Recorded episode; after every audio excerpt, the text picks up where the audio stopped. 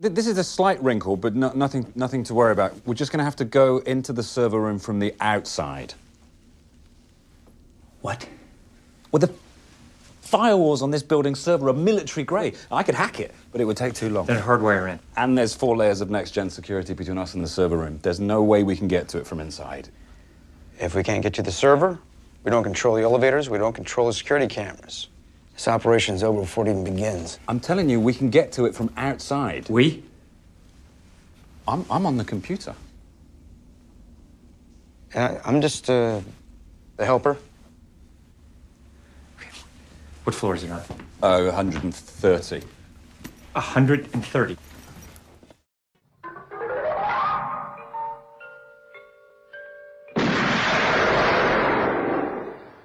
Do you expect me to talk?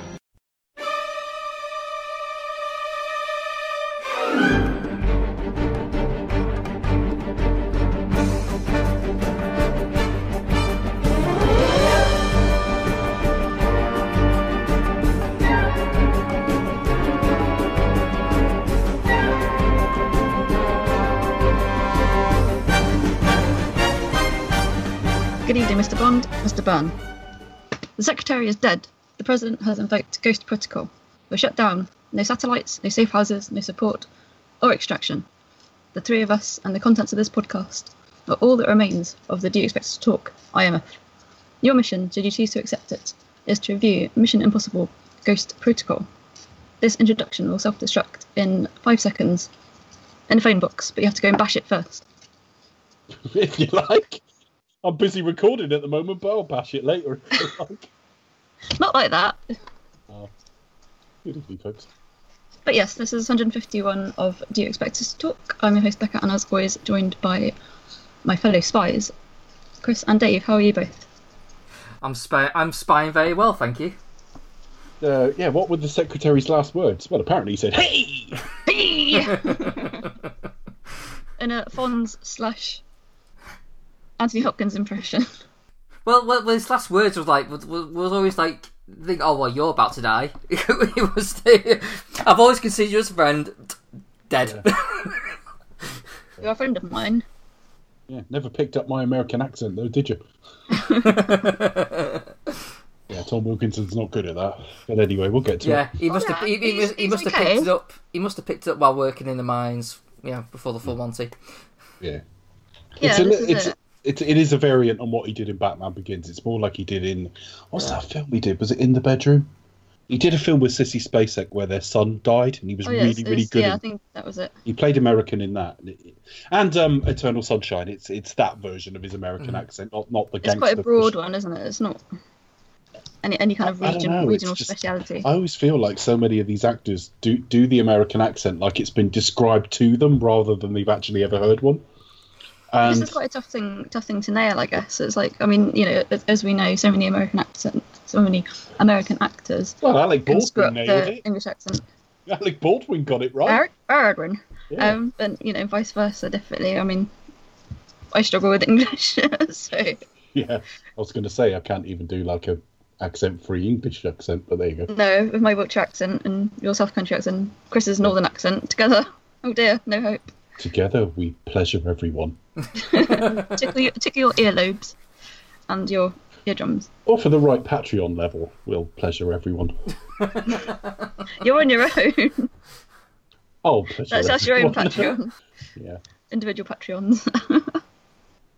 travel costs not included. Anyway, so tonight we are reviewing Mission Impossible Ghost Protocol, starring Tom Cruise, Paula Patton, Simon Pegg, Mikhail Nyqvist, I can't pronounce his name, Jeremy Renner, Léa Seydoux, Anil Kapoor, Ving Rhames right at the very end, and as we've just been discussing, an uncredited Tom Wilkinson, plus Josh Holloway, aka Sawyer from Lost, and Andreas Wisniewski, again from the first Mission Impossible movie and A Living Daylights. Who I didn't spot, even though he was front and center in a whole scene. She's Becca's had to tell me that before we started recording. I didn't know. But it's one of those things I was like, hold on a minute, is that Andreas? And I was like, oh, so it is. He's quite Yes. distinctive looking. You think I'd, you know, not But, uh, because he's he's got three just got eyes or something. cameo. He, he does, you know, you couldn't mistake him for somebody else, and yet he's turned up in two films we've we've reviewed now, and I haven't by the time. But that shows how good he is at What was the other one? What was the other Don't one he miss it. turned up in that we reviewed? It was it the first Mission Impossible. Yeah, the first Mission Impossible movie. Okay. All right. He's kind of Okay. like contact between Ethan and Max, and again here he is. Or Maxine. As he has contact between. I Okay. guess. Yeah, well, that's The twice Fog, I've is it? failed to failed to spot somebody from like a superior Bond film, but there you go. Also, Although that's been a um, 20 year age gap. also returning is uh, Michelle Monaghan, who were in a in an unexpected cameo right at the cameo end. at the end. Also, Bond connection, Léa Seydoux. Yeah, before she was a Bond girl, Léa Seydoux. Now I've always had a bit of a thing for Léa Seydoux, and I remember when I first saw this film, I thought, God, she'd be great as a Bond girl. Well, there we are, Dave. Mm. he called it. Just just Before saying the was Bond film wasn't that great. Yeah, yeah, yeah. No, she's lovely. Yeah, I always like. I've always had a thing for Léa Seydoux. Looking forward to seeing it in the next Bond film coming soon. Briefly, probably. But Briefly. you. Phoebe, it's personal now. It's all personal. I, I- I'm just hoping he cradles her cor- corpse and looks up to the sky and screams. "No!" Well, sincerely hope well, that she well, doesn't well, die. well, I hope a bit of a necrophilia is. Uh, It's really difficult because if she dies, it's cliched, and if if it turns out she turns evil or something, that's cliched too. yeah, So- but then again, it's not really. I mean, it's done less though in a Bond, isn't it? I mean, if she, if it's a, if they do like a major twist and make her like like the real Blofeld or something like that, that would be like, oh well, okay, Okay. f- fair play. That would be a real. The whole you know, thing was a lie to begin is it- with. what- what is it in the book? Is it Tiffany Case? One of them, they they come to the next book and it just didn't work out, Yeah, and it's like, we'll try that. But there you go. Anyway, It's a plot twist that we didn't see coming. But no, um, having said that, the little behind the scenes footage of Bond 25 has perked me up a little bit. mm, it looks good, doesn't it? It looks like it's going to look and sound interesting at least. Yes, looking forward to that one. And I'm really glad this will be quite controversial. I'm quite glad they haven't gone with David Arnold, but that's not a knock on David Arnold. I just have a bit of a an issue with trying to produce greatest hits Bond, which the Daniel Craig era hasn't been generally, apart from Spectre, where they brought back Blofeld and all the rest of it. But I don't like the idea. This series has to very slowly and carefully move on, and that If means this- try, gonna say, trying new is- sounds. If it's Daniel Craig's last one, maybe they'll save him up for the next one. All I, I, it's just this thing where they say, well, he, he he won't be able to channel that Barry sound, and it's like, well, that's where Bond made a bit of a rod for its own back, really. You know, Yeah, at the same time, it's like you don't you don't do you want to channel that Barry sound? Why not have you know a, a Thomas Newman sound or you know I forget the name of the of the, um, of the composer. Um, but it's like you want somebody to channel their own sound and put their own stamp on it, rather than just kind of living in the shadow of See, anyone can those great composers he came before. Yeah, anyone can imitate Barry. Like you know, even just like sort of play a little homage here and there. Everyone's gonna get that sort of sound when you need it.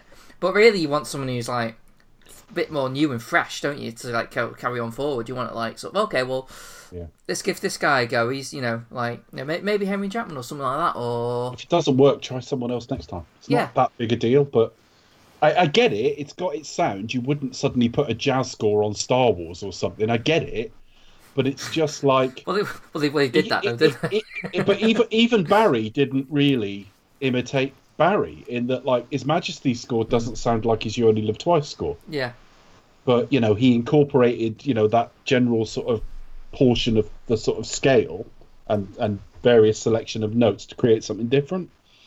But uh, oh, I was on the internet earlier, and like somebody posted about you know what are the worst Bond scores, and I was biting my fucking lip because like the, there's only there's only a couple of acceptable wrong answers there. Really, I mean, o- obviously, Never Say Never Again, which is non-official, GoldenEye, and as much as I like it, I would understand somebody saying like "For Your Eyes Only" or something.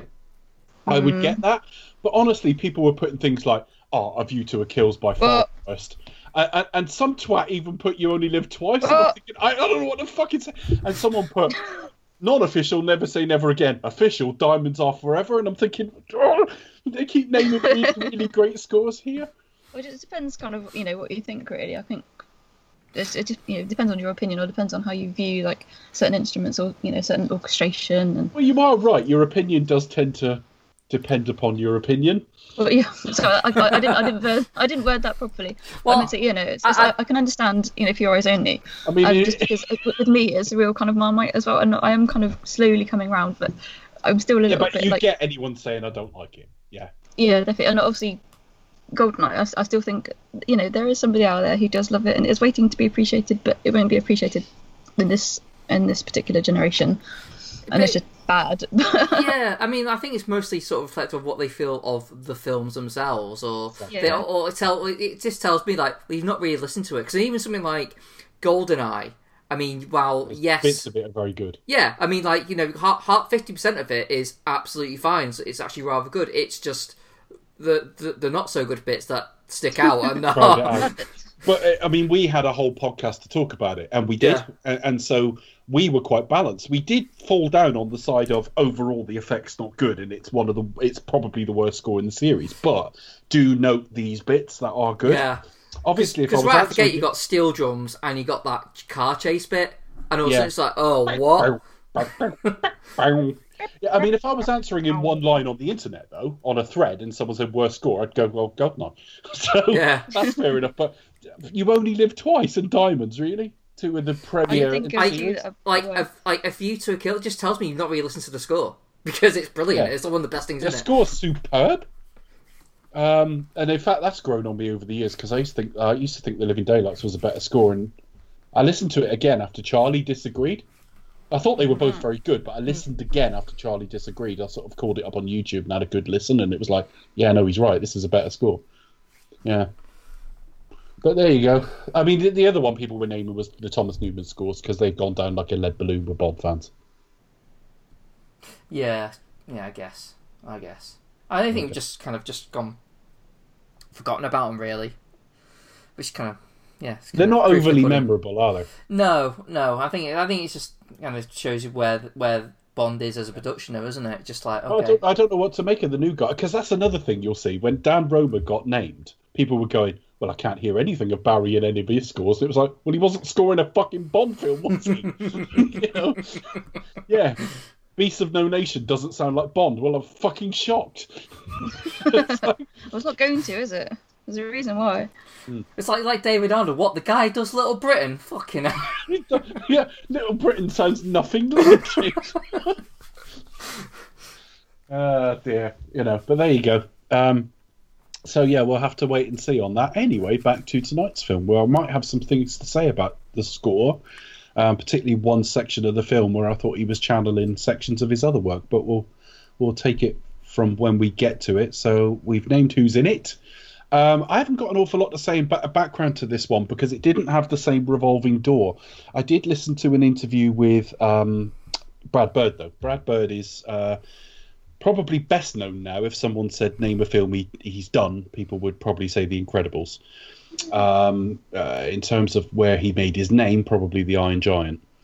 Uh, but obviously, he's, he's a Pixar alum. In fact, there is a little couple of little Pixar references in this because they always get that A113 reference in every Pixar film. It was the classroom they all sort of learnt in in, in some South, Southern California college. It was Cal Arts. Cal Arts, that was Founded it. By Walt Disney. That's right. Yeah. Um, I could not have named that if I'd sat here all night, though. But I did read that earlier. Um, Brad Bird was um, looking to work in live action. It was as simple as that. He had had a conversation some years before with um, Tom Cruise, and I cannot remember what film that was off. It may have been The Incredibles, but Tom Cruise sought him out. Not for a specific project, he just sought him out because I think the thing that gets forgotten when it's a marquee star is they can genuinely big, be big cineasts as well. And apparently, Tom Cruise, in addition to everything else, has a particularly encyclopedic knowledge of film, which is something you don't expect from like an A-lister in kind of that way. And he met up with uh, Brad Bird to compliment him on whichever film it was. I think it was The Incredibles. And they spent a long time talking about films.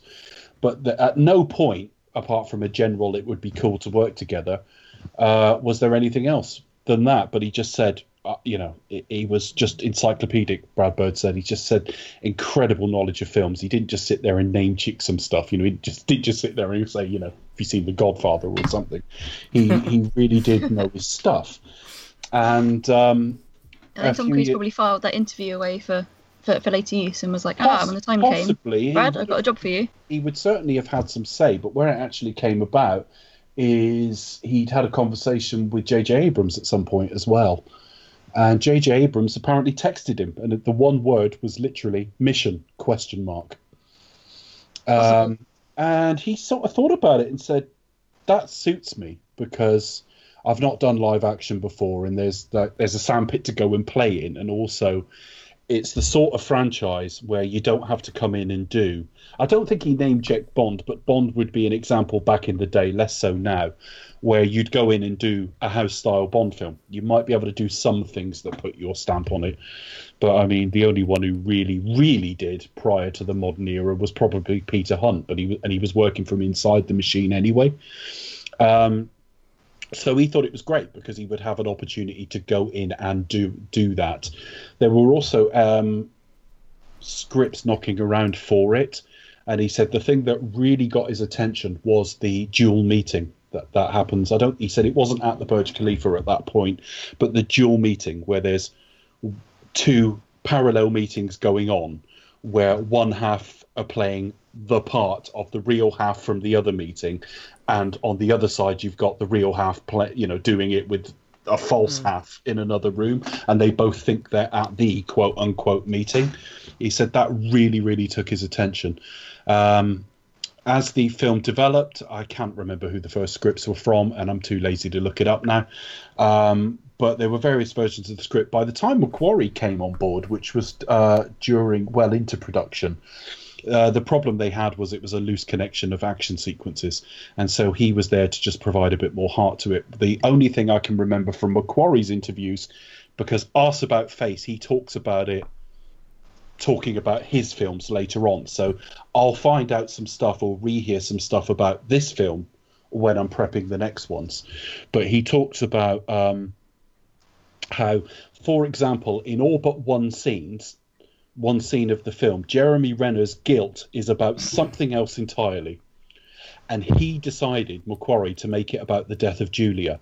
And they literally had to go back through the script and footage and watch everything and go, does everything he said so far fit that? And it does. So eventually they shot that sequence where he admitted it all and that he was supposed to be protecting her and stuff. That was all shot later. And it, was literally because Jeremy Renner was like, "Who am I protecting? What's this about?" um, you know, he, he just said it, that that made it quite a difficult shoot uh, from that perspective. But obviously, the, the script is is something that he came in and fixed as opposed to wrote but it did get him involved with the Mission Impossible series. Um, just after this, of course, they went on to shoot Jack Reacher together, which put him in mind. I always remember what, I like Jack Reacher. I like the first one anyway.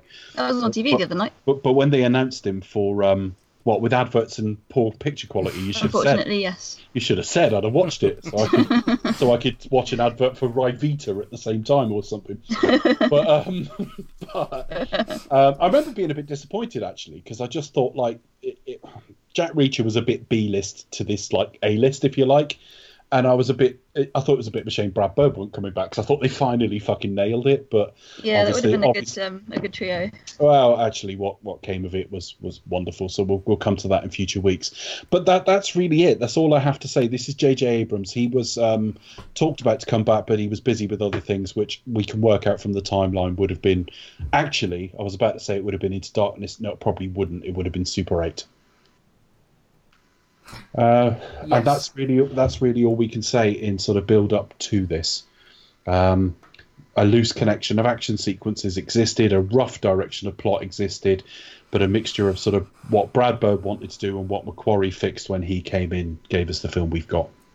What was? Do you know what um, Jeremy Renner's character was supposed to be protecting then, or what? What was the? No, diff- that's one thing I, I don't know. I can't remember because when Fallout came out, um, I'd only just resubscribed to Empire. I don't dislike the Empire podcast, but I'm a bit like I am with Kermode and Mayo in that I always download it and then I frequently look at it and just go, can't be bothered. Because who does a two-hour podcast, you freaks? but no, it, it, is, it isn't that. It's just normally there's something else, or I don't get round to it, or at the weekend, I'm. It, funnily enough, I'm normally prepping this. Do you know what I mean? I think to be fair, So- with Kermode Mayo, because they've got that two-hour slot. Well, one- one hour if there's if there's sport in the way. Um, but obviously there's a little bit as a, as a podcast extra, you know, if they go if they go off air. But Well, the other thing is they they have got that two-hour slot. It, well, the thing is, as well, he, he might review four, five, even six films a week. Hmm. He'll cram them in. a lot of these weeks there's nothing I want to see anyway, and sometimes I only want want to know what he think, thinks about one film, so I just go and find it on YouTube. If Yeah. I'm, if I'm driving somewhere or I've got a lot of time on the road, I will put it on. So it it does depend. But I was the same with Empire. I was downloading it all the time and not listening, so I stopped bothering for a while. Um, and then Done that a little bit with now playing. I must admit. well, Sorry, now playing, but I, I will. Now ge- I will get back on that wagon. they've already reviewed anything any good. That's the problem. They've been going so long that we're getting to the point where it'll be, you know, their Ghoulies series or something like that. but Um, yeah, um, admittedly, it's films that I've not seen. So mind you, they'll review. Uh, they'll review Spider-Man next week, so I'll, I'll get that. Yeah, I look forward to that. Might get back on that wagon then. the point is, I downloaded it literally because I heard there was a long interview with um, McQuarrie, and of course, I downloaded it, and it turned out to be part one, three hours, and then they met about three weeks later and did another three hours, and so on. So, and then they did another spoiler special, like they do about a lot of films. They're about seven hours on Fallout, and during that interview, they referenced having done something similar for Ghost Protocol, but it was only three. Uh, not Ghost Protocol for, for Rogue Nation. So I downloaded that as well. And during that, he said this story about completely changing what Jeremy Renner was upset about and why he was an analyst during production. Problem is, I will have heard that last July, and we're now in July again. So um, it's too long ago. I can't remember, but I, I'm quite happy to like make an aside for it in a future week if I do happen across that story. But no, I've no idea. But all I know is most scenes you're watching in the film, he's reacting to something different entirely. Yeah, I think I think a lot of the a lot, lot of stuff was cut out of this, uh, or at least a lot of potential stuff. I know there was stuff on delete scenes with um, the uh, Paula Patton character. She um, there, there was stuff before they went on the the last part where she has to like seduce um, the uh, Slumdog Millionaire. yeah guy. slum, yeah Slumdog Millionaire guy, Yeah. which It is, yeah. That, that's one. Anil Kapoor. Yeah that's Anil Kapoor, yeah, yeah. he's the host from Slumdog Millionaire. yeah Indian Jack Bauer because he's uh, he, he Well, he's played- pretty much yeah. He's a, he's a Bollywood hero in his own right. So Yeah, he, he did the uh, 24 series for a couple of the Indian He version did. of 24. Uh, anyway, Oh, did he? yeah. Okay. Um, but yeah, yeah. So so she there, there's a scene with him and E- of uh, her and Ethan, and she's like saying, "I I can't do this. I've never seduced anyone." You know, basically saying like this. She's new. She's new to like trying to be like be all sexy and seductive and, and things like things like that. And it was completely just cut out.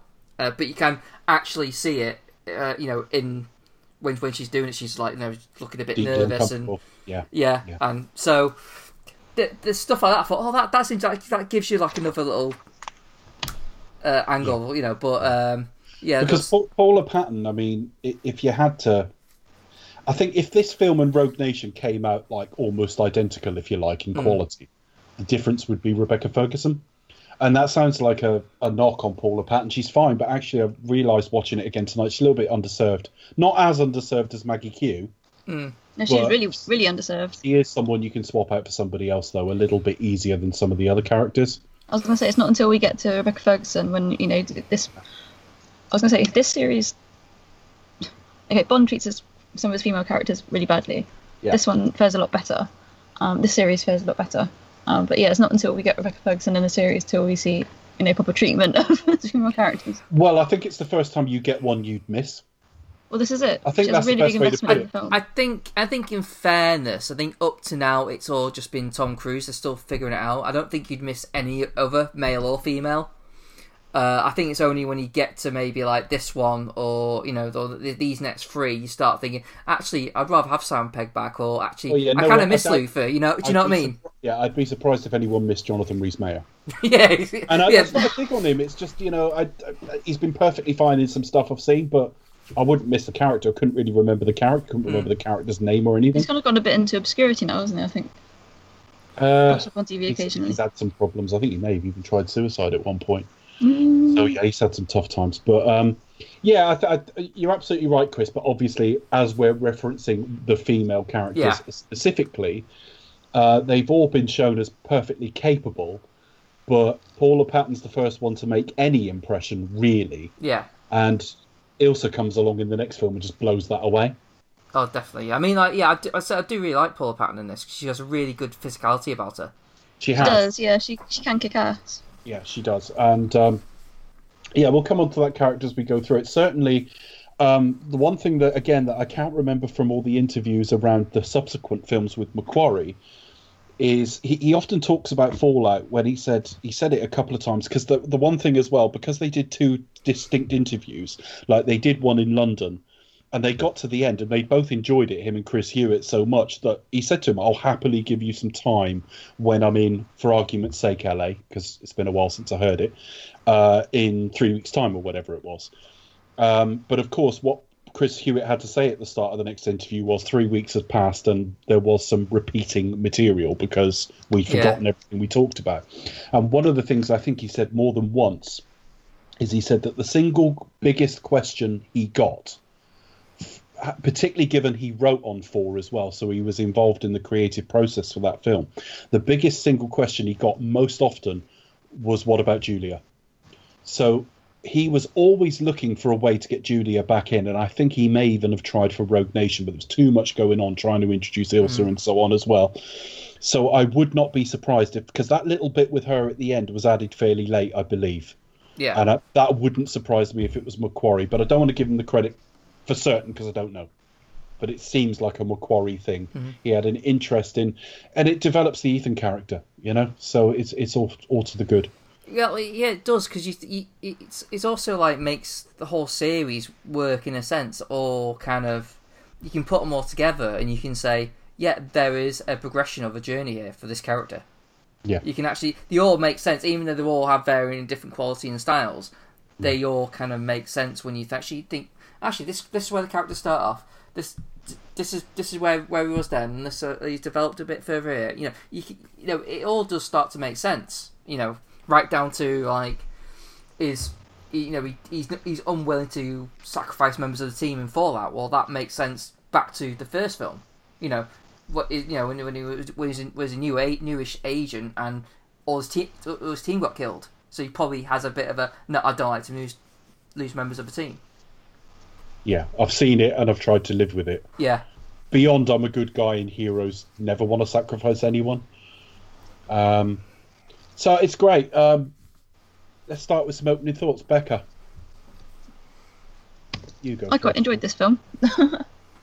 um, yeah, no, I remember going to see this. Um, and I think, yeah, I see what you mean. Like last week, I was like, well, this is kind of where like the modern um, Mission Impossible series is, you know, as as we know it, starts off. And I think here is, you know, where we get the seeds of like the you know films as we know them today, definitely.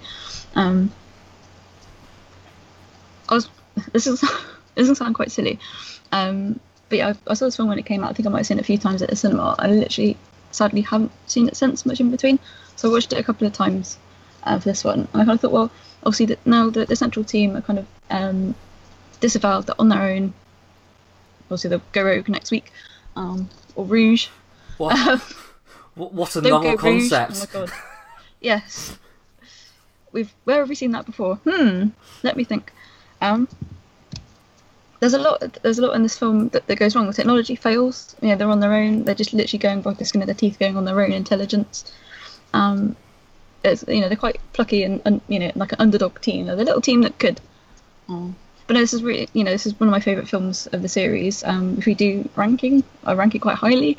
Um, writing's really spot on. Again, you know, we've seen a change of, of production team, but still really solid direction. Huge fan of Brad Bird, huge fan of um, Simpsons, Pixar. Love all his films. Incredibles is a really incredible movie. Um, big favourite of mine as well. Great score, great cast. Yeah, lots of love, uh, you know, about this film. There's probably only, my one quibble probably would be the scene where um, Jeremy Renner's character has to kind of just basically jump down a shaft um, and land just above a fan. I think it's written in, is you know, the magnetic seat that he wears kind of gets very minimal explanation, which is fine. Um, but it's literally just so you could have a scene where a character is suspended, and that's it's a trope of the series. Um, but I, I feel that scene is written just so you can have that trope written in. So it seems a little bit surplus to me, but uh, it's a classic scene. Um, pace rattles along brilliantly. As we were chatting prior to recording, we were just saying how I put this on, you know, trying to watch like half an hour before bed, and then like two hours later, I was like, "This is my bed, but I'm this is my seat, but I'm going to use the, the edge of it," you know.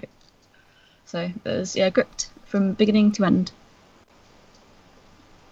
Yeah, that was my jumbled first thought. Sorry. Right, Chris. Uh, yeah, I, I think it's prob- probably out out of the series probably the most fun. I would say, uh, possibly Fallout might might go with that one, but in in terms of flat out just entertainment, this It's one funny has as it. well.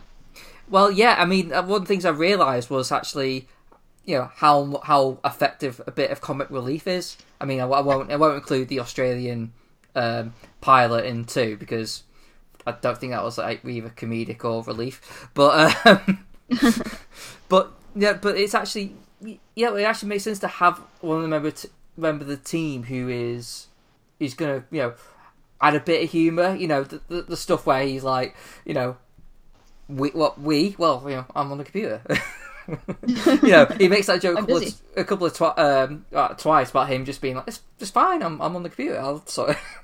um, but again, I think again, I think we've we've nailed the team aspect a lot more this time round. Um, it isn't just Tom Cruise, you know, doing Tom Cruise shows as I said before. It it, it is it, it is very much you know you, you cannot see Tom uh, Ethan Hunt do any of this stuff without the team being there. Um, and this this is the film I think Brad Bird said this is the film where everything goes wrong. So It really is. Literally everything goes wrong. so obviously they're on their own. Everything's all gone to shit.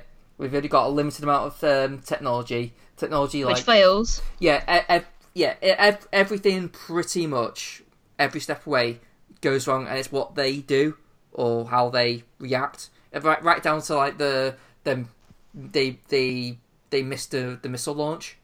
So they're right. Well, we'll have to like see if there's like a detonation button, and so it comes more about that. Um, so yeah, it's it's very fun, very pacey. Uh, the action is great. It looks great. Um, it does a nice bit of glow trot- trotting. I noticed. I mean, we we start. We know we we have three main locations. We get like a nice sort of scenic view of Russia and the, and the Kremlin. Um, and we go to Dubai, and then we we go to India, and it all feels very Bondish. You know, there, you know, it, it, it's one of the things that the Bond recently has not really done. I think I mentioned this last week, didn't we? About how we're not really using the locations effective enough. You No, know, I d- would agree with you there, Chris. You do get. I mean, sometimes you, films just. Sorry to interrupt you there. Yeah. Sometimes films just visit a location just for the hell of it. Oh, look, look how exotic we can be. Um, but I think now, uh, you know, we're seeing in these. There is now starting a. With this film, we can see like Mission Impossible and Bond kind of really coming together, trying to follow each other. I think when we get up to the, the more recent films, um, like with Fallout, I do think it's a bit of a Bond copy. Um, but no, I would agree with you. Definitely, we kind of see more of the, the film treating the locations properly, and they become a character in the film in their own right. Yeah, sorry to interrupt you, but That's all right, I agree. because yeah, we have uh, you know we have like a bit of the, the Kremlin, which has a bit of a Cold War throwback, and then we, we have somewhere like new like Dubai, which hasn't well, hadn't been used really before in a big blockbuster action film. Uh, No, obviously, it's not ob- setting. obviously, Fast and Furious Fast Seven, did it yeah, did it Seven, afterwards. Yeah, But again, we know that's that, that's a new thing, new concept. Obviously, the main selling point with him climbing the building, and then and then we kind of we we go it's to- the world's tallest building after all. yeah, and we go to India, and it's like you know they're all walking in like in, in you know in the tuxes and that, and it all feels this feels like a Bond film. It you know it just like Octopussy, sadly, but you know, yeah, but Yeah, you do know, they go to the Monsoon Palace? or, or or spy, you know, you know, you know. Um, that's although true. no yeah. one says that'll keep him in curry. No, nobody goes Rupia. Whoopee! You'll need this to play with your asp. That's very dangerous. You go first. Raising an eyebrow.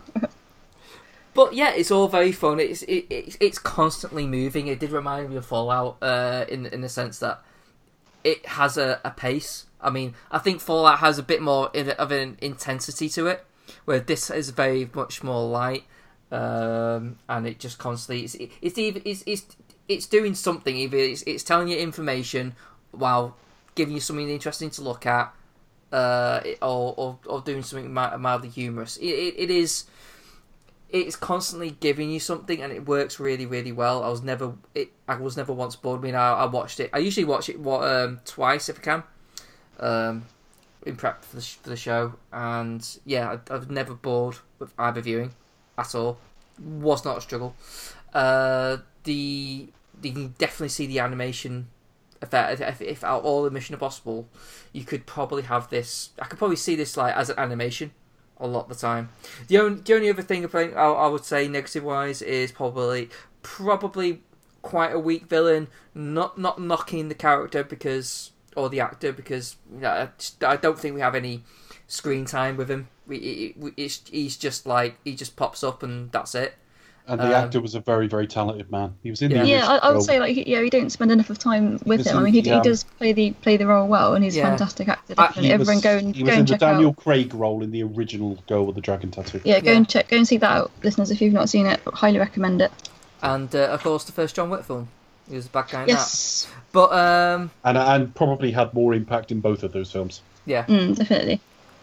But yeah, no. Um, I I think it was just more of a case of they just didn't have a scene. There was probably like a couple of scenes that were just cut on the floor, but um, there you go. We we, we had no we had no real scene with him sort of doing it like a a bad guy speech or get to know what him as a character. Even we just kind of told who he is, which is interesting enough. I mean, it's a, it's a good premise for a villain, but that that's just it. We just kind of we just I feel like there's some things on the cutting room floor that would have made his sacrifice at the end a bit more meaningful. yeah. But we'll come to that because I've got a problem. I'd forgotten how he finished, and when I watched it, I was like, "That's a bit incongruous." But we'll come to it.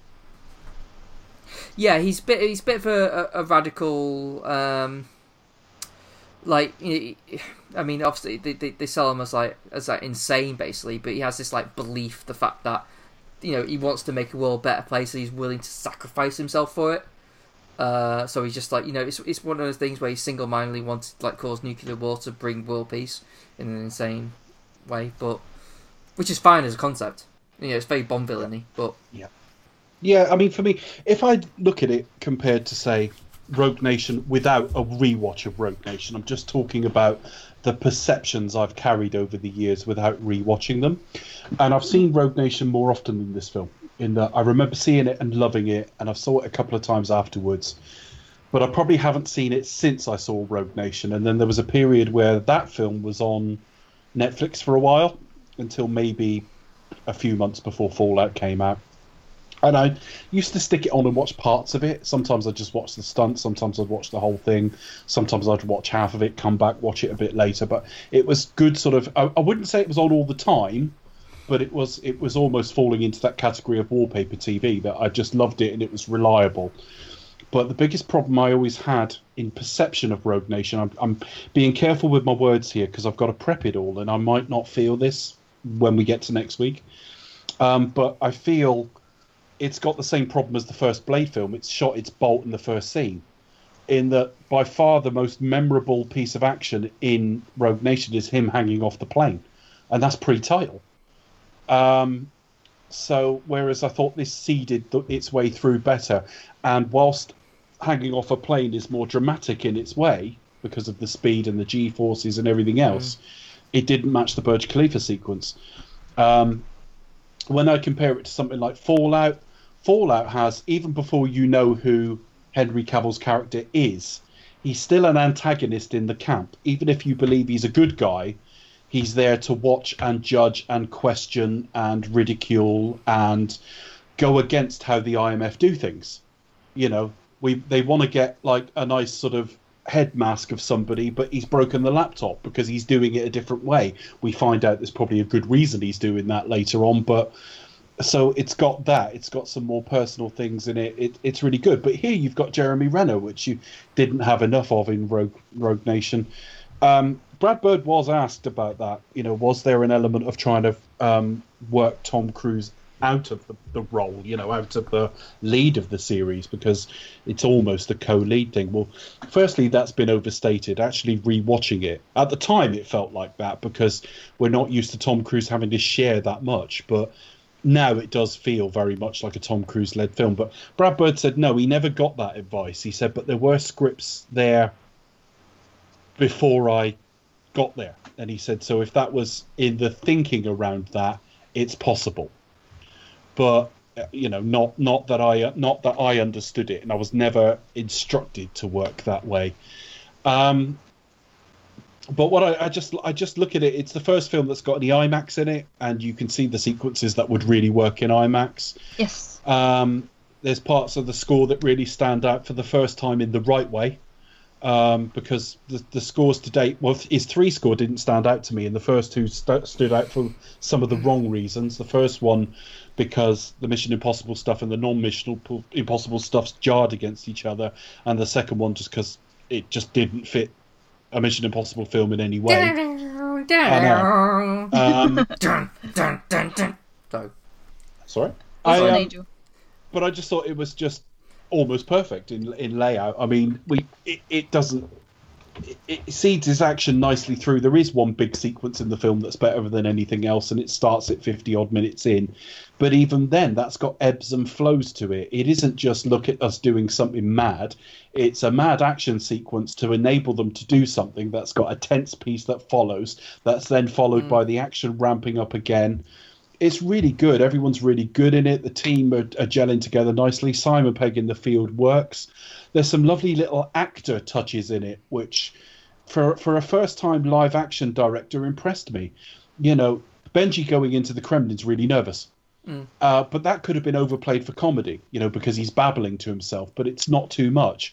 But then a couple of times, Tom Cruise reassures him just with a tiny little look or tiny little movement, hand movement. Uh, at the wrong point, he starts talking about Julia, and Tom just calms him down. Um, the use of tech is really like fun in the film.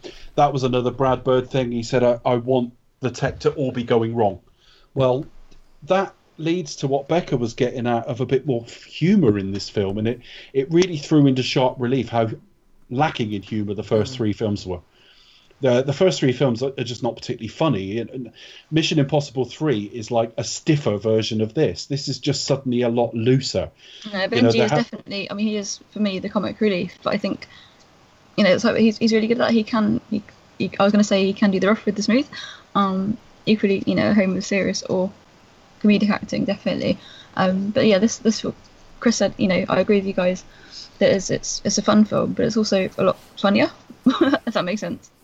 Yeah, and I, I'm also impressed how far they've let, made the budget go because this is cheaper than Mission Impossible 3, just. But, you know, it's five years on again. Um, and actually, when you watch it, as I say, the Burj Khalifa is the first big action sequence, the first one that would have cost serious money. Um, but at no point in the lead up to that have you been bored. It's telling story. It's, um, you know, it even opens with a bit of whimsy. Ain't that a kick in the head? You know, just over that You know. There's no, there's no pressing reason to have that. It's just something Brad Bird wanted, um, and it works really, really well. The film had me from the start. It's got a wonderful transition into titles that I'm not that fond of for reasons I'll come into, but I really wish they titles are quite cool. I really, I don't like them, and I'll come to it. Um, the, I really wish they found a way to light the fuse in every film.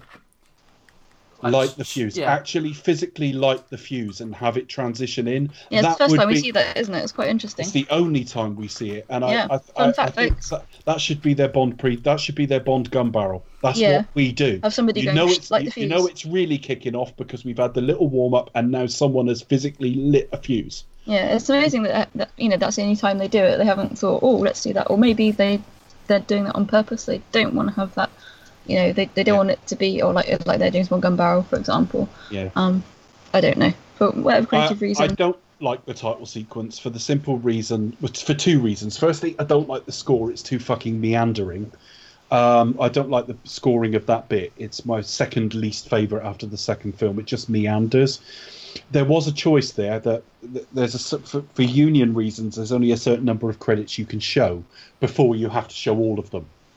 And he said, "No, let's do it." So they play a lot more of the theme. Whereas three, they went in and out of the credit titles really fast. Um, the other reason I don't like it um, is he said that when you watch the TV series, they show you bits of the episode to come, but they're out of sequence and out of context, so it doesn't really give anything away. That might be true, but very soon in this film, they're trying to stop a rocket, and we saw the rocket fire. And I, I noticed that on first viewing. I'm in the film going, well, they clearly don't fucking stop this, then, do they? It didn't kill the film because I was still interested to go, how does it go wrong? What do they do? but it, it's a flaw. It's like, well, I'm not giving anything away. Yes, you are. Half the film is about stop trying to stop a rocket, and you've shown it being fired. So I didn't like that. One of the things I did like in the titles, and maybe uh, we're going into sequential in a minute, I know, but one of the things I did like in the credits, he said that uh, you see bits of the film, but they're shot from slightly different angles. What he did was, after a scene, he'd get the actors to do it again and then sweep past them with the IMAX camera. So where Ethan first confronts William and does a bit of physical stuff with him, where they like suddenly end up with a gun pointed, they filmed that again and just swept past with an IMAX camera. They didn't have time to do very much of it. So with design, it's very nice, but it's giving too much away, and I don't really like the music that goes over it. Um, Paula Patton's good. She's not as good as Ilsa, but she's not meant to be Ilsa. You know, otherwise I am saying they're just token females. They're not. They're different characters.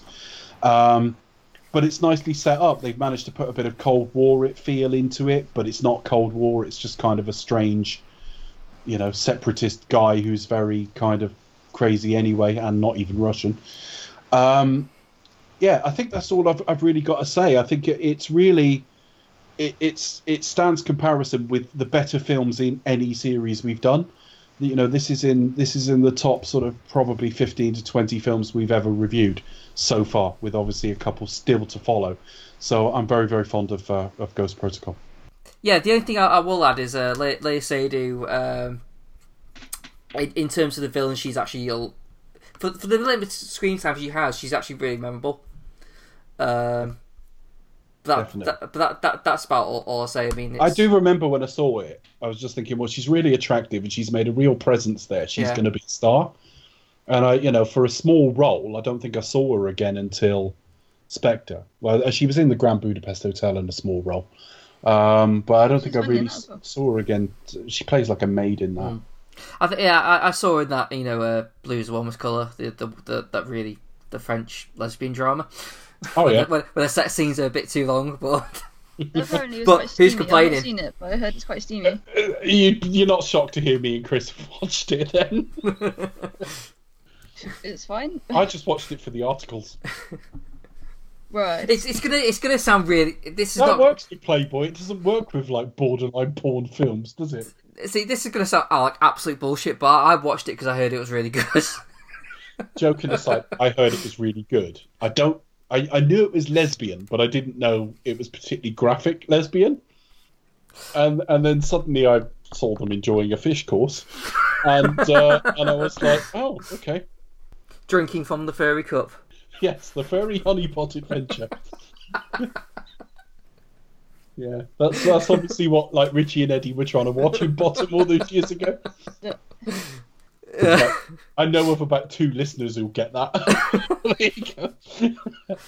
Shall we discuss this film sequentially, folks? Yeah, go on then. So uh, we we kind of start off with something that we're going to recap to late uh, later on, don't we? It's it's the um, It's the end of a sequence, isn't it? yeah, you, you know, we basically see um, uh, thingy from Lost. What's his name?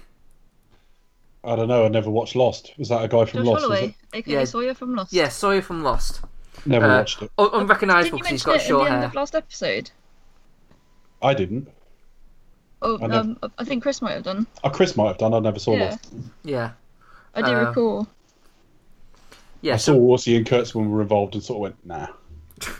nah, I don't fancy that. Although I, I think all the joking about where it went in the end and how disappointing the reveal was at the end, I do hear it was a terrific TV show for a while, but I never watched it.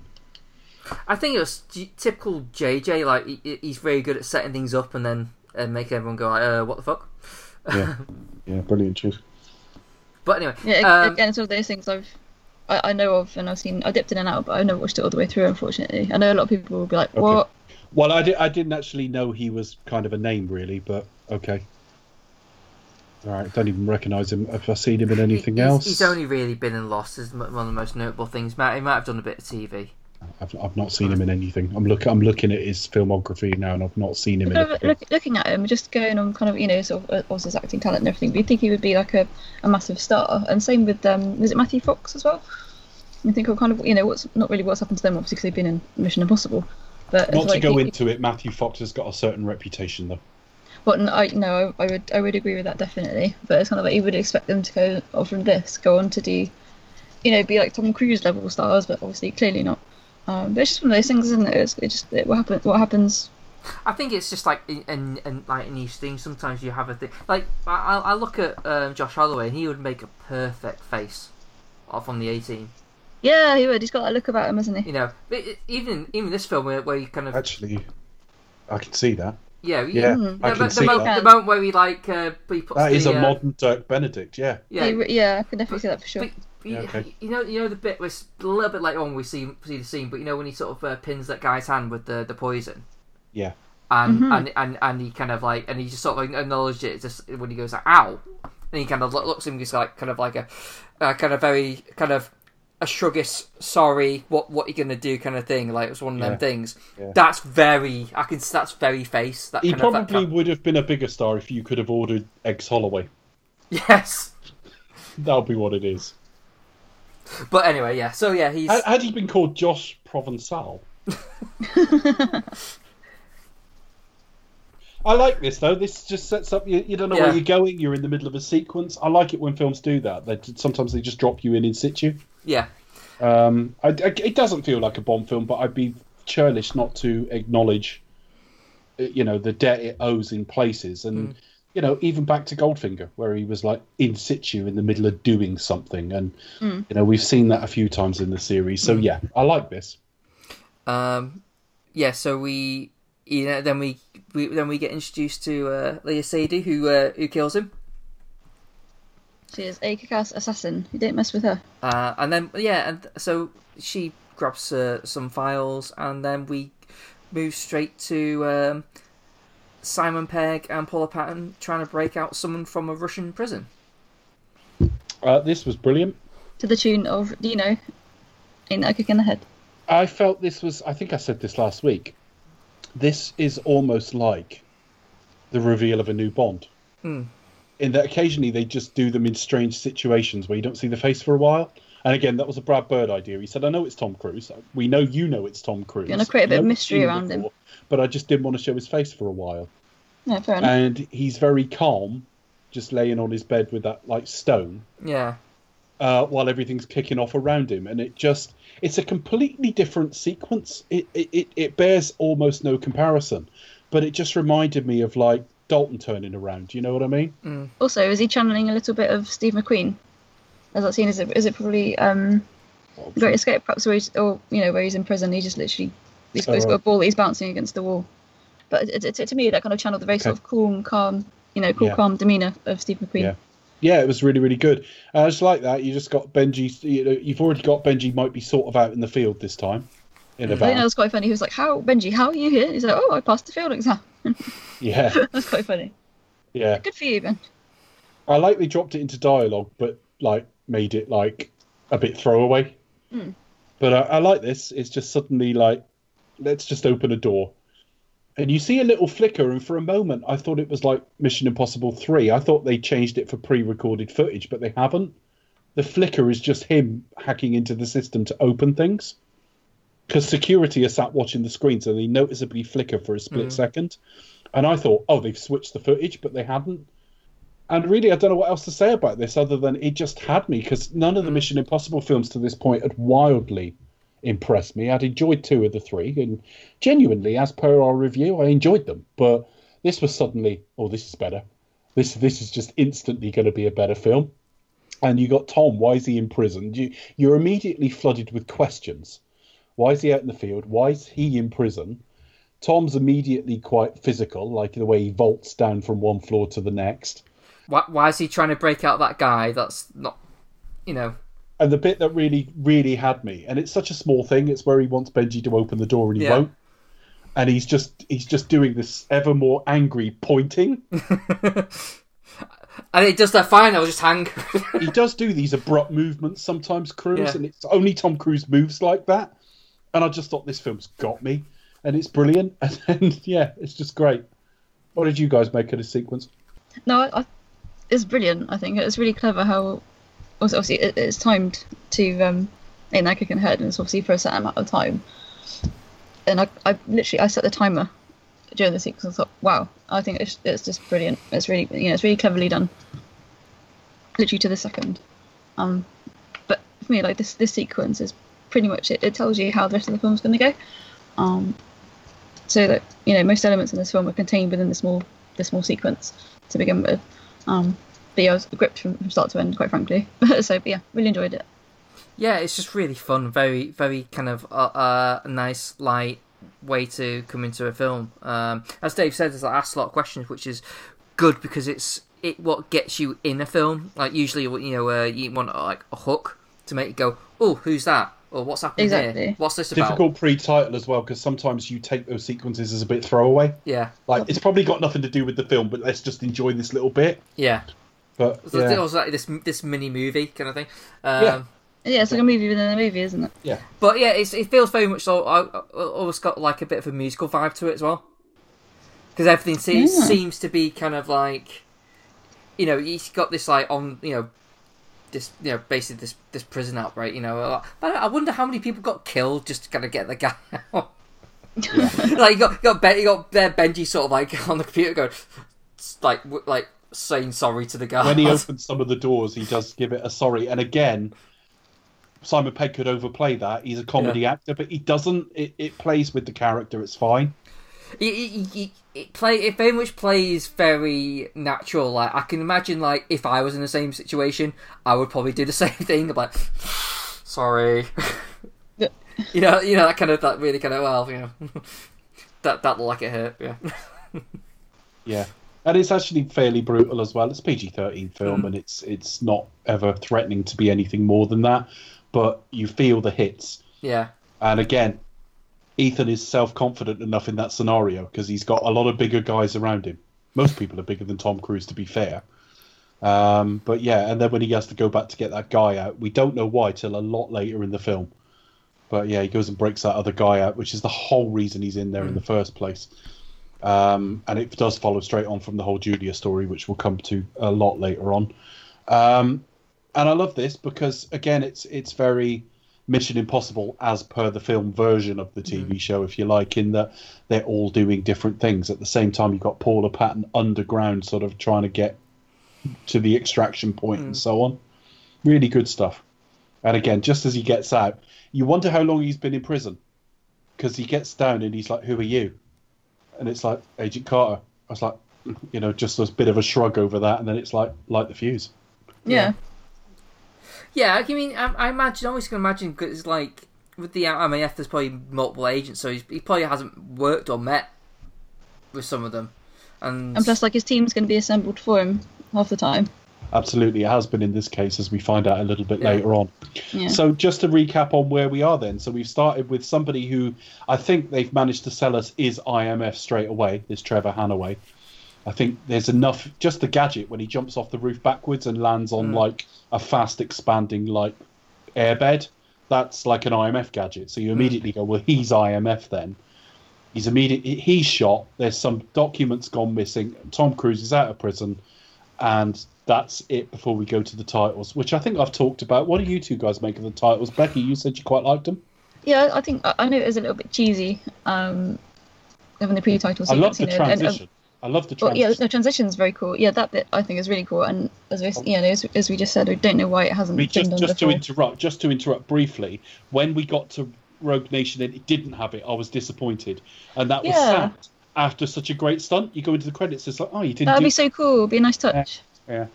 Anyway, Maybe we should petition Tom next time. Say, look, we are fans. like the we are, you you know. twat.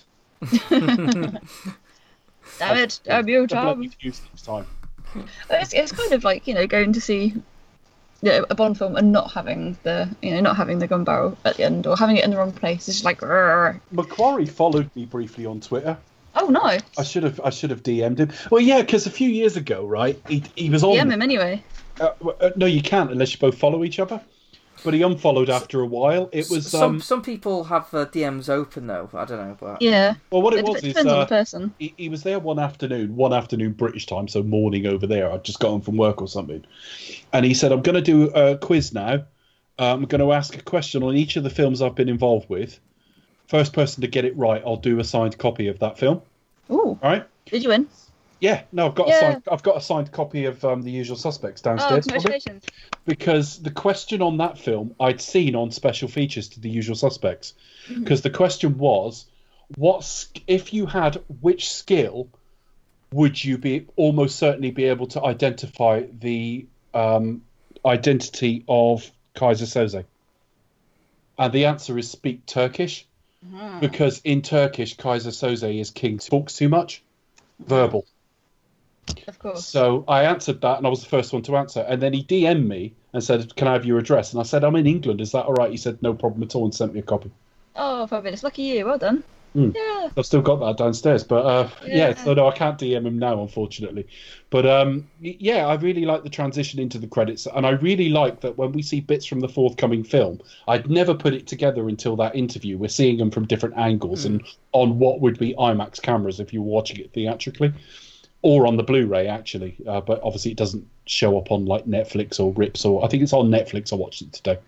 Um, but it, I, it did give a little bit too much away. But that that's all. Yeah, I mean, I, I did I did enjoy the aesthetic, though I am a bit of a a little bit of a traditionalist. I think I probably prefer what what we see. I think I think I think next week's probably is probably the best one. I can't In terms of style. without I can't remember without looking. But I think yeah, I think either you go like just you, you do your typical Mission Impossible with just flat, just quick flashes of like of scenes yet to come, Yeah, and you go like, oh, what what what, what, what what's going to happen there? Or oh, we're going to have uh, this bit. Come, come, it's know, an like- homage to the TV show. Yeah. Definitely, he said that. Yeah. Okay. but it's definitely it. You know, here's where it most feels like a Pixar film. Yeah, although there's there's a little touch later on where I could hear Pixar, but we'll come to that. Yeah, no, I would agree there, obviously, because they, they worked together on um, Ratatouille, which is. I need to rewatch it, because I think I remember going to see that film around the time I was breaking up with my then boyfriend, so I don't have happy memories of that film. It's, If you're you know, listening, ex-boyfriend, fuck you for ruining. I, don't, I doubt, highly doubt he'll be listening. Um, could be. He could be. He could be crying. seeing as he now lives abroad. Um, but um, Well, it, well, it, well, it's internet, Beck. We're not exclusive to uh, the UK. For those of you listening in, like, and I know we got one listener in Venice Beach, for example. Um, you must be shocked to find you're not actually hearing this because you're abroad. well, no, I, I don't. I don't think he does. I I don't think he's jumped on the whole, you know, podcast bandwagon. I'm just in the military, so I don't know. Hmm. But anyway, that's by the by. Um, Part of basic training. This podcast, you don't know. Well, this is it. You never know. No, but it's, it's on my anyway. It's on my list of Disney Pixar movies and Pixar movies to to revisit and go into again. But yeah, there are, there are kind of elements of, We'll of that score with, with um, yeah, I, that's what I'm, I'm looking forward to. Um, I will get Did through you, cars. so Gi- Giacchino did the um, Ratatouille score, did he? I do understand that is the case. Yes. I could hear the Incredibles later, but I'll come No, to where I look forward later. doing that series. But no, I, I see what you mean when you can hear Pixar. Um, why do you think this is like Pixar, Chris? Do you think the title sequence have the aesthetic of Pixar? Yeah, it's just I, I couldn't really I wouldn't be able to say I, I could pick up pick out or explain particularly. It's just the vibe I get. Whole I think particularly because it's quite animated anyway. Like Yeah. the idea of it going down like uh, the tunnel and you're seeing the titles come up in smoke and you got the got the the music blaring and it you know you, you see the scenes and the scenes themselves don't look quite they look a little bit more animated like there's, there's like there's something to them yeah, it's something that i can just see um, I, I got it in reverse actually. In that when when I watched this, it didn't evoke Pixar, but when I watched The Incredibles two last year, I thought, God, this is paced like a Mission Impossible film. Yeah, Um, the two kind of feed into each other. we will cover Pixar. It's a while away, but it's on the list. We'll definitely do it. I know Becca wants to. I want Well- to do all the all the series that nobody wants to see. No, it's it's just Ghibli, there's, Pixar. there's a lot of them, but well, I'm happy to do Pixar, and I think Chris is as well, so we'll do it. But it's just um, there's there's at least four or five like between there and now and then. Yeah, we, we've Uh, got a lot on the slate mm. before then. It's, it's quite a But long we'll way do down the list. Pixar. It's going to be a very very long series, though. It's going to be like Marvel length. Oh, Um, but there you go. Won't take us long. as well as some absolute it. gems. Yeah, absolutely. Uh, uh, just off the point, have you seen Toy Story four yet? not yet no Have a tissue ready when you do. okay it's quite erotic. Chris, I'll, I'll, I'll, I'll, I'll make sure. that I'll, cunt I'll. I'll make sure You'll be go out. amazed. The to- you'll be the amazed the toys they're playing with in this film. I'll I'll be sure to go uh, at a time Well, when, it isn't the, uh, actually a where there won't be many you know. kids around, shall I? I, I, I didn't cry once, but there you go, and I'm a soft lad. But there you go. Okay, so we come out of the credits, and I assume we're straight to the van, aren't we? Uh, yes, yes, we are. Uh, we, we, we'll have a bit of a exposition. So, so who are you? What's happening? Who's this guy? Um, Yeah. And yeah, here, so we, you know, we, we tranquilize him, and he sort of sorts him out, and then you find you find out the fact that you, you, you get a bit more of the backstory here with uh, Holloway. Yeah, Hanaway was in a relationship with the new character, uh, the character of Jane Carter. I knew it was Carter. I was looking for the first name. It is Jane. I've got a fun fact about her coming up later in the show. Okay. Well, she was married to what's he called, wasn't she? Robin Thicke. Mm, yeah, it doesn't involve him though. Okay. Less said about uh, him, better. Yeah. Um, okay. So uh, Benji, they all thought he was dead. They've all heard that Julia was killed. Um, and Hanaway was in a relationship with Jane and has, was killed. So um, there's an element of all of that. Um, Bogdan has absolutely no idea what's going on. Um, and he's handed off quite quickly. Mm. And then they go to like a phone booth to get the mission. Which explodes when you have to bash it. Yeah, so um, he gets told he has to go to the Kremlin. And we, we Yeah. have the uh, I must say, first off, when when it didn't explode on cue, I got my films mixed up because I've not seen it for a few years. I thought maybe it had been hacked, like like it was with the Syndicate in, in five. Ah, oh but yeah. no, it wasn't. Again, that, that was a nice little comic moment that doesn't involve Simon Pegg. Um, but yeah, it's a nice little kind of comic moment and a bit of a breather because usually you would expect him to you know receive his mission, and then this will self-destruct in five seconds. Bang. Well, in we're hindsight, like, hmm. it's it's what's coming, isn't it? Everything breaks down. everything's going exactly. wrong. Yeah, literally, every, it's the film that goes wrong. Um, Master and this, you know, this is kind of where it all starts to kind of on crumble a little paper, bit. I'd go, well, there's a bit of a fucking gimmick, isn't it? You're trying to think of something for the fourth film. Actually, it's really clever. But it really works because it just allows for a lot more humour. But things don't tend to fail comedically. It's just the fact that the way they have to improvise around it then leads to like confusion and Yeah. humorous Tension moments. as well. yeah, they have to kind of think on their feet. Uh, literally, everything off, off their own back, so kind of self-funded. Uh, they just, uh, you know, similar to the the Bond films. You know, they're, they're not superheroes, they're not su- Superman, Superwomen. Um, they're everyday people. There's a song there somewhere. Um, and you know, they're, all- they're human beings. They're trying to make them more human as well. Yeah, but it's just like um, I mean, you know, not to jump ahead too much, but it's like when he's like cli- climbing that building. You know, the, the the tension that's involved, where you're kind of like, you know, you you, you literally you, you, your bum cheeks are like sort of are just tightening together, thinking, "Fuck me, that's high," and and then when the when the gloves gloves start malfunctioning, and you think, "Fucking hell," and it's yeah, a- it's and, one of those films where you, and you then- know you don't want to look down, like. "Urgh."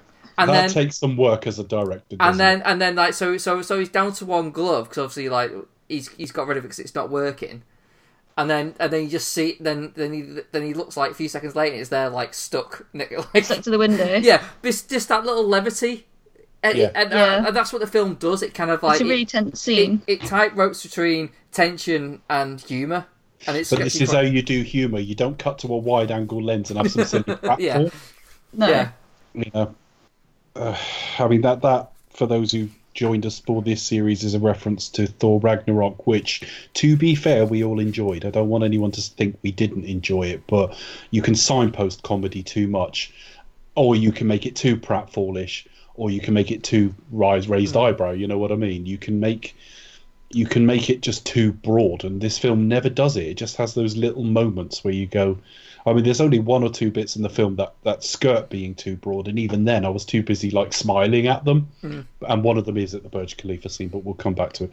What I really like, and it, it is difficult, and I think we we haven't really mentioned it in the previous films, how difficult it must be as a writer or even the people in the room breaking the story to come up with things that genuinely sound impossible but that you can have plausible ways around and actually come up with something that mm. defeats that without it going well you know as we said or it's just mission difficult then isn't it when you start hearing what they've got to do, it reminded me of Langley. It's like, how the fuck are they going to do that? Hmm. And it's really great. There's always a little bit of a time jump as you start. You know, normally there's the beginning of a seed of an idea, and then a bit further on in the van, the plane, whatever they're in, they've worked it out. So he doesn't hear the message and go, right, what we'll do this is this and lay it all out. Nor do you ever get an idea that they won't have a clue what to do. I, I just think this is all kind of pitch perfect. Mm. Yeah, they kind of they kind of know the general layout. You know, there's a sense of th- there's a sense of like, well, we we can just we'll just once we're in, we'll just like a, Yeah. you know adapt. We'll kind of think we'll just play it by here. You know, we- And they're we- already in this part of Russia because Yeah. uh, Ethan was in a Moscow prison. The pre- the other pre-title bit with Sabine Moreau, uh, she's called the Léa Seydoux character, that was Budapest, but this is Moscow, so they can literally drive there. So what is it they've got to do at the Kremlin?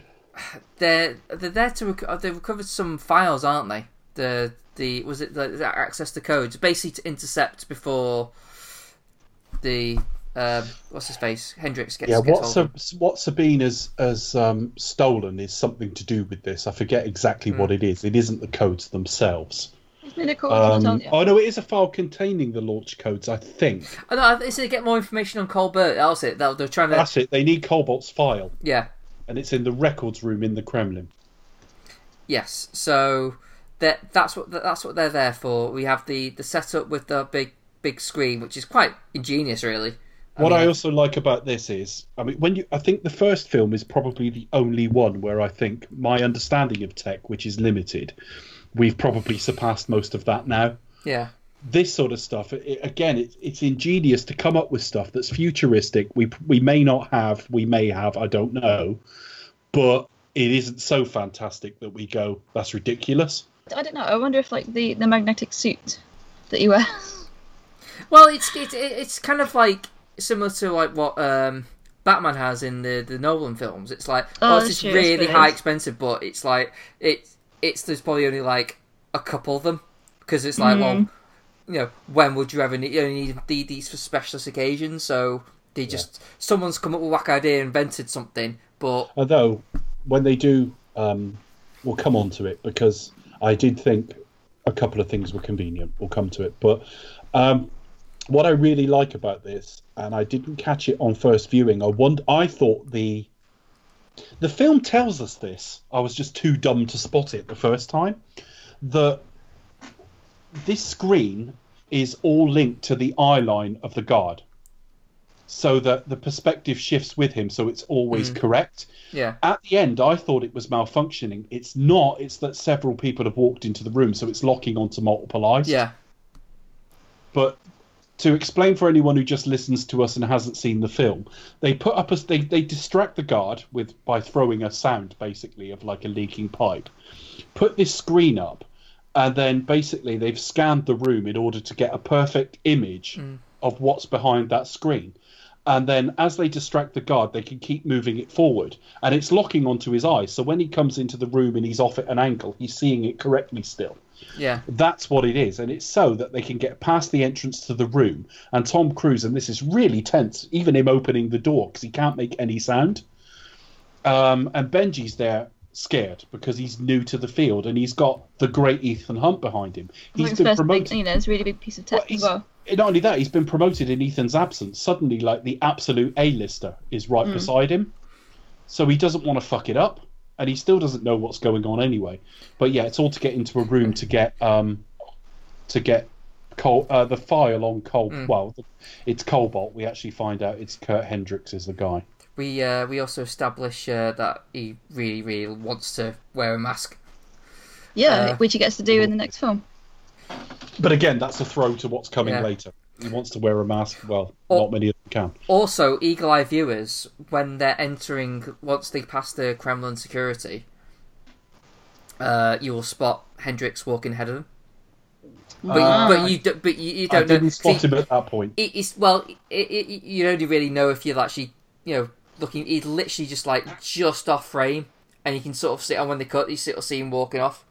But because because he's like because we haven't really been introduced to him yet, we don't know if it could be anyone really. But he is there. You know, it's So yeah, that, I spot that there uh, today. But anyway, yeah. Just going to look up Michael Nye. Keep talking, folks. I'm looking up Michael Nyqvist, who's passed away now, actually. But I wanted Yeah, to see what he was in. now, didn't he? I wanted to see what was it he was in On my birthday, before unfortunately. this. Yeah, he died of lung cancer. Actually, he was in the Girl with the Dragon Tattoo before this, which I had seen before this came That's out. really but yes, film. I would have recognised him. The original with um, what's she called? Oh, uh, Noomi Rapace. Noomi Rapace. That's right. That's the one. The, the one who found confused with her ex-husband who was inspector. yeah. Okay, so they get into the room, but as soon as they're in the room, it turns out to have been a bit of a sort of Yeah, the, fi- the file's gone. Uh, so yeah, so and they fi- communicated very well because it's on tapes and the spool of tape is not Yeah. there. and Just the holder of the tape is. I I get the impression that the whole thing was a setup by him, so they're Yes. there, so he can rob, and then set them up for the thing, and he, he goes on the on the radio frequency. He needs a device. He needs Yeah. the device that's going to sort of it, it, use the codes effective to fire, basically to fire Mm. Yeah. missile. But we Um, don't really know about the missile yet. It's a bit later. We see footage of that. I think. I think we see that on the train later. Mm. Okay. So this is all really, really good. That's the main set piece of this. But obviously, as he goes to get out, they have to split up. Benji has to try and get out Mm. a different way. He effectively gets out of the building, and it turns out he's got a reversible coat. Yeah, So he turn, he changes out of sort of Russian military stuff and just becomes a tourist. Puts on these glasses, and just as that happens, explosions behind him. Massive, Yeah. massive amount of explosion in one corner of the Kremlin's absolutely flattened. yeah. Uh, so this is obviously this is like a, a massive international incident. He wakes up in a hospital, Yeah, um, handcuffed.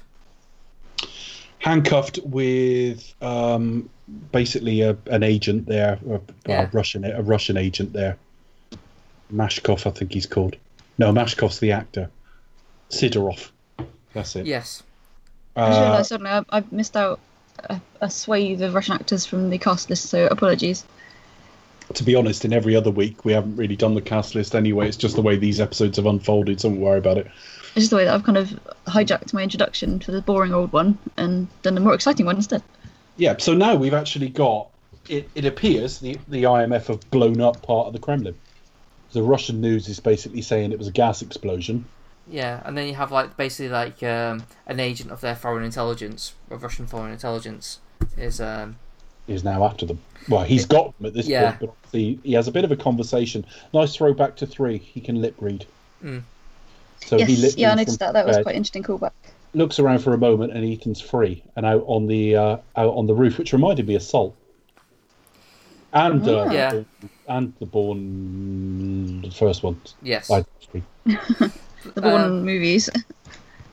yeah, but there's a little bit of like, oh crap, what what what do I do? And he sees an opportunity, and he just He's Goes- got just trousers on. That's it. yeah, and yeah, he he he, he goes down uh, the zip line, zips line, he zips line down telephone line with with belt, and On, onto the top of a truck, which he immediately falls off and hits these cobbles really hard. yeah, you think, oh, fucking hell, that would hurt. Yeah.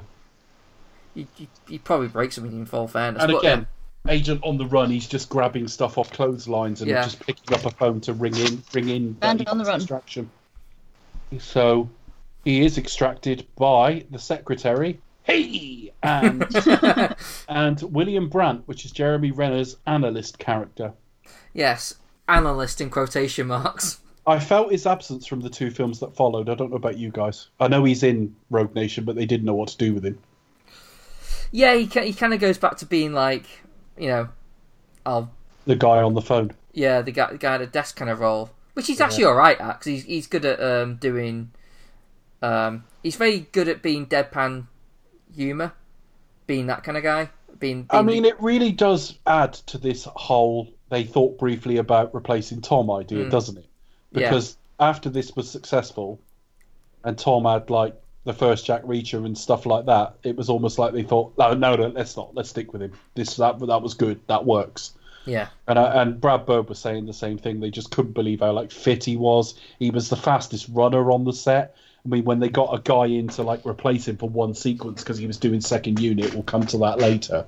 There's only one scene he's doubled in. The guy wasn't as fast as Tom Cruise. He was nearly 50 at this point.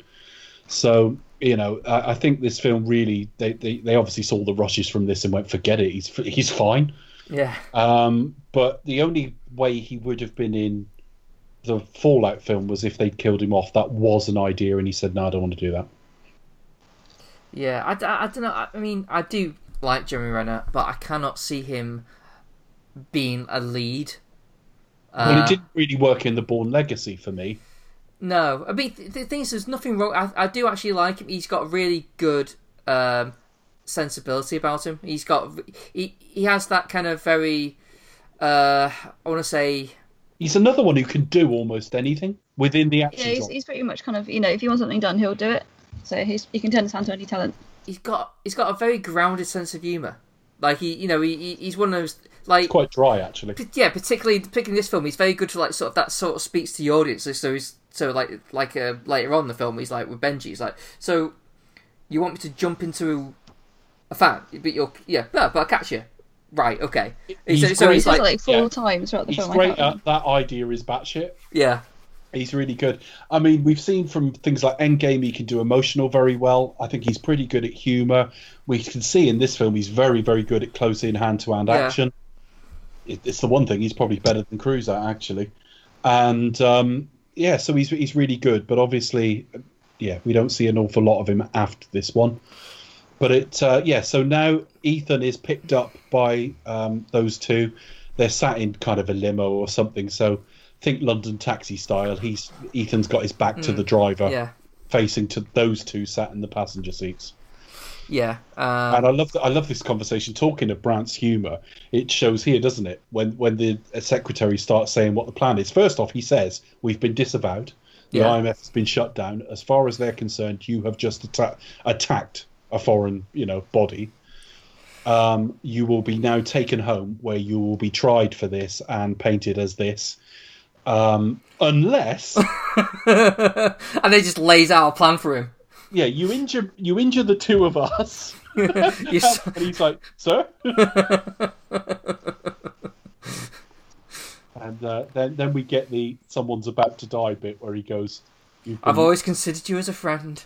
yeah, and yeah, and you're the best and all the rest of it." and he's shot, and then we got Tom Cruise, a nice shoot shooting from inside a car as it crashes, and he's trying to balance himself against the ceiling and stuff like that. It goes water, and then the agents all turn up to basically shoot at it. Yeah, and um, yeah, so uh, Jeremy Renner, he's he's doing the. Well, at the moment we don't know that he is uh, an actual fully field agent. Really, I mean, we suspect because he's Jeremy Renner. Yeah. But but yeah, we don't know. And he and he's playing throughout the through. Uh, he's he's kind of like questioning, "What will that work?" Or, you know, when he when he uses that dead body as a he he is he is playing I don't know field work. yeah, Reminded me a little bit of um, the Gareth Mallory character in Spectre, uh, Skyfall, sorry, where it's like, well, I wouldn't know of these things, and it actually turned out he was injured in active service. Hmm. It's a similar sort of idea that no, I wouldn't know about these things. I'm just a desk jockey, you know. So that's really Yeah. cool. So the getaway. I love it, uh, the, the the living on your wits as well, because what he does is basically light a flare and stick it up the sleeve of Tom Wilkinson's character, so they shoot at that under the water. And he says to him afterwards, "How did you know that would work?" And he said, "Well, I didn't." yeah. It's just like look, Yeah, he goes on a hunch a lot of the time, doesn't he? Yeah, but it's just like, look, I just gave no, I, I, I just, I just assumed that they were there, that they were there to like shoot at anything that moves, so I gave him a target. Yes, the secretary has said to him, "There's one cache of weapons we've overlooked, you know, on the train, so that's where they head. They head. Yeah, That's he basically nice, kind of sets it, sets it all up, doesn't he? Basically, so well. The train's moving, and he's trying mm. got, got to try and get eye recognition and stuff like that. But again, it's a constant movement. Everything is like, all right, just escape this. We had a bit of exposition. We need to go here, and all of a sudden, right, okay, we need to get in hit. Dropping the chip. Oh crap! It's moving. We have to like kind of do the code while in movement. And even though it's not particularly tense scene, it's constantly moving. Everything is kind of like right. You know, it's it. You know, it's it's nothing's at standstill. It's very. It's much, always it's always in motion, and when they have to stop to give us exposition, they're on something that's on Yeah. its way somewhere, be it a car or the train as it as it comes. He is told his crew are there waiting for him, so they get onto the. They're, they're basically hmm. in all that's left of the IMF, which is a fairly high tech weapons cache held within a cargo train, basically. yeah. And there there is a there is a film of um, Hendricks speaking, isn't there? Mm. And he is basically laying out, yeah, his Iron Man eye credentials and how, you know, the inevitability of war and actually how rather than try and stop it, let's try and get it to touch everyone equally, and build from that. Yeah. It's a bit in line with Fallout, you know, before a great peace there must be a great bloodshed sort of thing. Yeah, the uh, yeah the, the the villains tend to have that kind of uh, that ideology of like just of this kind I of will burn. uh, What's that saying? I'll I will burn down this village to save it, sort of thing. Yeah. yeah, almost like yeah. Um, but yeah, anyway, so that yeah they're, they're on the train. They they basically have have their mission. Yeah. Uh, they they they establish where they, they need to go, and we're we're we're we're, we're like forty minutes in, heading straight to Dubai. Yeah, I mean, I did do a little time check when they were. Obviously, you're right because there's a bit of them getting into Dubai and driving there and round camels hmm. and a bit of establishing shots. I did a time check when they got into the hotel room, their hotel room, and it was 53 minutes. And I was thinking, well, we've had relatively little action so far, and that at that point I looked up the budget because I'm thinking how deceptive it is that the hmm. film has kept moving to the degree that you think you've had loads of great action and you've had a relatively small scale prison breakout, the end of an action sequence with the other IMF team, and then basically the only real action in that sequence at the Kremlin was them sort of in the water. Mm. There wasn't a lot of action. It was Tom walking away from stuff, and he was walking calmly walking. The, all the shots for this film is him with with a hood up, and it is that jacket he stole. Um, so yeah, they head to Dubai. He does make a. He is contacting someone, isn't he? Which I Yeah. later think turns out to be Luther. I think. Um, they head to Dubai because uh, Hendricks. Or it's not Hendricks. It's one of his team. Uh, it's only Wistrom. Yeah, Wistrom is, but it's basically the, the It turns out them. to be Hendricks actually, but they Yeah. find out Wistrom is going to be there to meet the Léa Seydoux character Moreau. Moreau sells this stuff for diamonds, basically, Hmm. And so she's going to sell the codes to him. He's gone and got the equipment that will make use of the codes out of the Kremlin and framed the IMF into the bargain, the one team that can probably stop him. And now he's gone there to meet them, and they've they've gone to interject. And again, it's this is the bit that drew Brad Bird in. The whole mission idea is like, well, hang on a minute, how are we going to be holding a meeting with them when she thinks mm. she's holding a meeting with them? Well, we're going to give the hotel a bit of a facelift. Yeah. Now, the one thing I will say, just before like you guys talk a little bit about the sequences, they really sell the height of the Burj Khalifa. Firstly, you see it in the distance, so you see hmm. how tall it is. Later on, they show how far Ethan has travelled when he leaves it, when you see it in the background. But also, you get establishing shots, and you get a shot more or less in line with the top of it. Hmm. And there are skyscrapers, tall skyscrapers, seemingly miles below it. Yeah. It's It- incredibly tall. It's very tall. In fact, I felt I, I always kind of feel like really sorry for the cameramen because because they put their, their while Tom Cruise is up there climbing, getting all like, wow, look at all the acc- accolades. Like, imagine being like the cameraman having to shoot down for that. Fucking hell. just looking it up, the um, Burj Khalifa is 829.8 meters tall. That's 2,722 feet. Still the Tallest largest building in the world Yes, still. to this day. What? So, Yeah. it's, so it's not the uh, that that building that the Rock was in, the skyscraper. No, sorry. Yeah, but this one doesn't have a big garden in the middle. Oh, okay. So yeah, Anyway. it's, it's just honestly, you look at it on a skyline, look at any picture of it where you get some of the Dubai skyline, and you will see skyscrapers next to it that would top out most major cities, and it is totally dwarfed by it.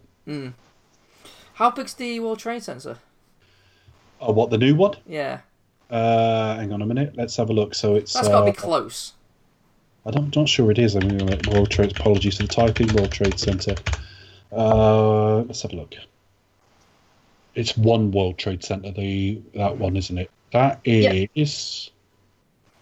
It's the tallest building in the United States. Well, that's to be expected. Fun fact. It is. Sorry, I'm str- It is seventeen hundred and something. So it's five hundred and forty-one meters. well, 546 to the tip. So it is a less than two thirds of the size. No, it's about two thirds of the size. Yeah. Hmm. So the old World Trade Center buildings was. Hang on. The original World Trade Center was. Uh, I'm taking up too much of the show for something I can't find. But yeah, it's still it's still significantly larger than most most of the stuff in the world, but also well, I mean the the tallest building in North America is two thirds the size. That tells you it's massive. Yeah. So much that it's designed in almost sections. It, would- it it's not even one unbroken structure really. So yeah, the plan is she will meet uh, the character, uh, the Léa Seydoux character Moreau, will meet with two people that they she thinks are the buyers. hmm Um, The plan is to go in with masks and that, you know. and, but it's going to be masks, and at Yeah. the same time, Paula Patton will be, or the Jane Carter character will be wearing a Moreau mask Yeah. and meeting the real people. And what they, what Benji does is go around the the two floors and change Mm. the numbers, and then they need to get control of the elevators and cameras. So a they can see when they're coming, and also they can play with the elevators, so they think they're getting off at the right floor when Yeah. they're not. But of course, they got to get into the server room to get access to it such a small detail. We're used to them just hacking in. This is Yeah. this is written around an action sequence, really. But what an action sequence! Because, yeah, because because they're on a limited time frame. So, right, we've got like, the, when he gets in, thirty-three got. minutes, I think it is. Yeah, thirty-three then- minutes at the start. and and it's literally because obviously they have no backup. They're like Benji's literally assessing it when he gets in. Right, let's have a look at the system. Oh crap! Right. Normally, I would call this guy, but that guy doesn't officially exist now. yeah, I can hack him, but it would take longer than 33 minutes. So, Yeah. had they arrived in Dubai that morning, maybe. But they've only just, you know, they're on a tight Yeah. time frame. and they sort of like yeah out, level like going through the air vents and the uh, elevator shaft. It's like not enough time. So, So they're on the 119th floor, I think it is, because they have to change. They have to change them it all to 118 because the floor below, and he's got to go up another. I think it's 11 floors and seven units to the left to get into a server room from the outside. There was a bit of a confusion on language here because they say the firewalls are too big to go from the inside. Well, firewalls are a software solution, not a physical solution. But it doesn't matter. The point is they can't go through the front door Yeah. into that room. The security's too strong, so they've got to go through a window. and yeah, I just I just love how like Benji's like, well, we we, we need to get in, into the the. Uh, need to get into into the room and, and like, just and, and Tom, Tom Cruise is like, we. It's like, well, I'm on the computer. Yeah. and the only thing that was convenient is they said grab only what you need, yeah, and uh, yet they've thought to grab these magnetic gloves. Although we did see them on the train. yeah. Well, you never know, do you? I guess. Yeah. So now we go to what, for me, there- there's stunt work across the series to come that I still think, wow, that's impressive. Sometimes it's not always the most impressive sequence. I, I've mentioned before him driving against the traffic on the Champs Elysees. There's more impressive looking stuff than that, but when you just consider the balls to do it on a bike that isn't meant to be driven on cobbles, Yeah. that's incredible. But in terms of impact, has there been anything in the series like this? This No. was shot in IMAX as well. because it's just so te- and also if you like if you do have vertigo uh, this must be fucking unbearable I would hazard a guess most people have a slight fear of heights. yes Most people are a little unsettled by heights, aren't they? Even if you can do it, you're a little bit like, oh, don't look down. yeah yeah because there is a fuck me that's high um and, we- and, and considering the fact that you know we gets like you know when he when he, when he gets to the window he's he's trying to go and he's there he's there literally just propped up pressed up against it like With imagine one how working hand that could go Like- at any time. Like, it's just like you, you you think how high you would be, and you're literally just like you're next to nothing. Yeah, you are at least, because he's not right at the top, you are three quarters of a kilometre in the air. About half a mile. Yeah, off the floor. Um, and this was all done. Tom Cruise has doubled in a couple of shots for reasons that I've already hinted at, and I will get back to because it's coming fairly soon. He's not doubled here at all. He's covered in wires that were like digitally painted hmm. out, so there were harnesses and so on. But Tom Cruise did this for real. And one one notes you don't think about this at the time, but because like the because of the harnesses, they can only sort of film for short periods of time because like they'll be cutting off like the the blood supply to his legs. Circulation. So yeah. his, his his legs would, would be going numb. he has to keep going out. There. So it's just insane. You think about all So he starts climbing up with two magnetic gloves, and the one thing that this does give us that you would never get in a Spider-Man film, for Yeah. example, is the weight of the human body. Climbing is difficult, you know, and, he, Hmm. and his feet are not attached, so his feet are having to sort of scale up the inside of window frames Hmm. and things like that. And of course, one of them breaks down. One of the gloves breaks. Um, again, it, at the same time, they're trying to create masks, and we later find out that's failing as well. Yeah. So it's absolutely terrific. And then, of course, just as he's about to get in the window, the thing he's cutting the window with, well, doesn't break. He falls. Mm. Uh, he falls a lot of feet and just c- catches on one. It's just incredible. That the- I, the I did think fight- your hand would be fucked. I mean, I don't know how. I mean, they must be on like on so tight those gloves. If they, you know, they would. That you'd, you'd either fall out of it, fall out of that glove from that impact. Or it would or- rip all the ligaments in your wrist. Yeah, or or, or, or your shoulder would just pop out or something like that. Yeah. You, you, Yeah. you, would be fucked basically. But the, the bit I found tensest was a well, three things are really tense. Firstly, the fall. Yeah, Secondly, the um, when he's swinging against the window with one attached glove, which Yeah. could, which we feel like could fail. And obviously, the, once he gets the thing in there and finds that very um, conveniently um, placed sort of hose, where he swings into towards the window and actually just releases uh, to let his body weight like carry him towards it yeah, again, at no point would have Tom Cruise been unconnected, but he did that swing and swing at an open window for real. I just, I, I'm just in fucking awe of it, and I, I and, imagine, and, and gets his head head like smashed against mine. that's the other thing. It ends on that, and you think, "Fuck." and just as he gets in the window and he's sat there going, "Fucking hell," Benji walks in all triumphant with it. It wasn't easy. well, that was uh, difficult. yeah, he's just changed some numbers on some doors. Yeah. Two things then happen. Firstly, they see on the on. Firstly, Léa Seydoux arrives early. yeah, so she's already in the elevator. Secondly, they see the two arrive. One of them is Wistrom, but the second one is accompanied by uh, a guy who's like a nuclear co- code expert. We've missed, we've jumped over a scene Yeah. where he's with his wife and daughter, about to have dinner in their apartment, and he's basically kidnapped, and they're kidnapped, and he's forced to go along to authenticate the codes. They don't know who he is, but he shows it to. He says, "Come on, you're an analyst. Who's that?" And he's able to identify him. And suddenly the masks don't work, and then we've got the next tense bit. Have they ever met Moreau before? yeah, and, and and it's right up there. It's like right until right until the door opens. Like, well, what what do they what if they do know what they look like? do you know what I mean? And it's like, well, too late. We have to just give it a go. Have to choice. yeah, So yeah, lots of things of sort of trying to hold elevators and stuff like that. But yeah, yeah, how did you find all of this, Becca? Yeah, again, pretty good. Um, yeah, there isn't much in this film that I don't like, to be honest. Um, I see what Chris means about like the animation side of it. Um, and again, that scene where he had to descend through the shaft just before he gets to the giant fan.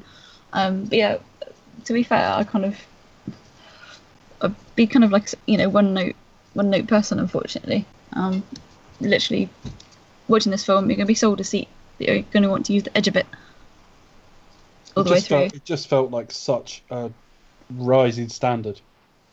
Yeah, definitely. From, well, certainly, certainly from the you know the film that we covered last week, but certainly here on in as well. I think this is kind of where obviously slightly cheaper, but again, all the money's on the screen. Um, but yeah, this is kind of where you know just starts getting better and better, really.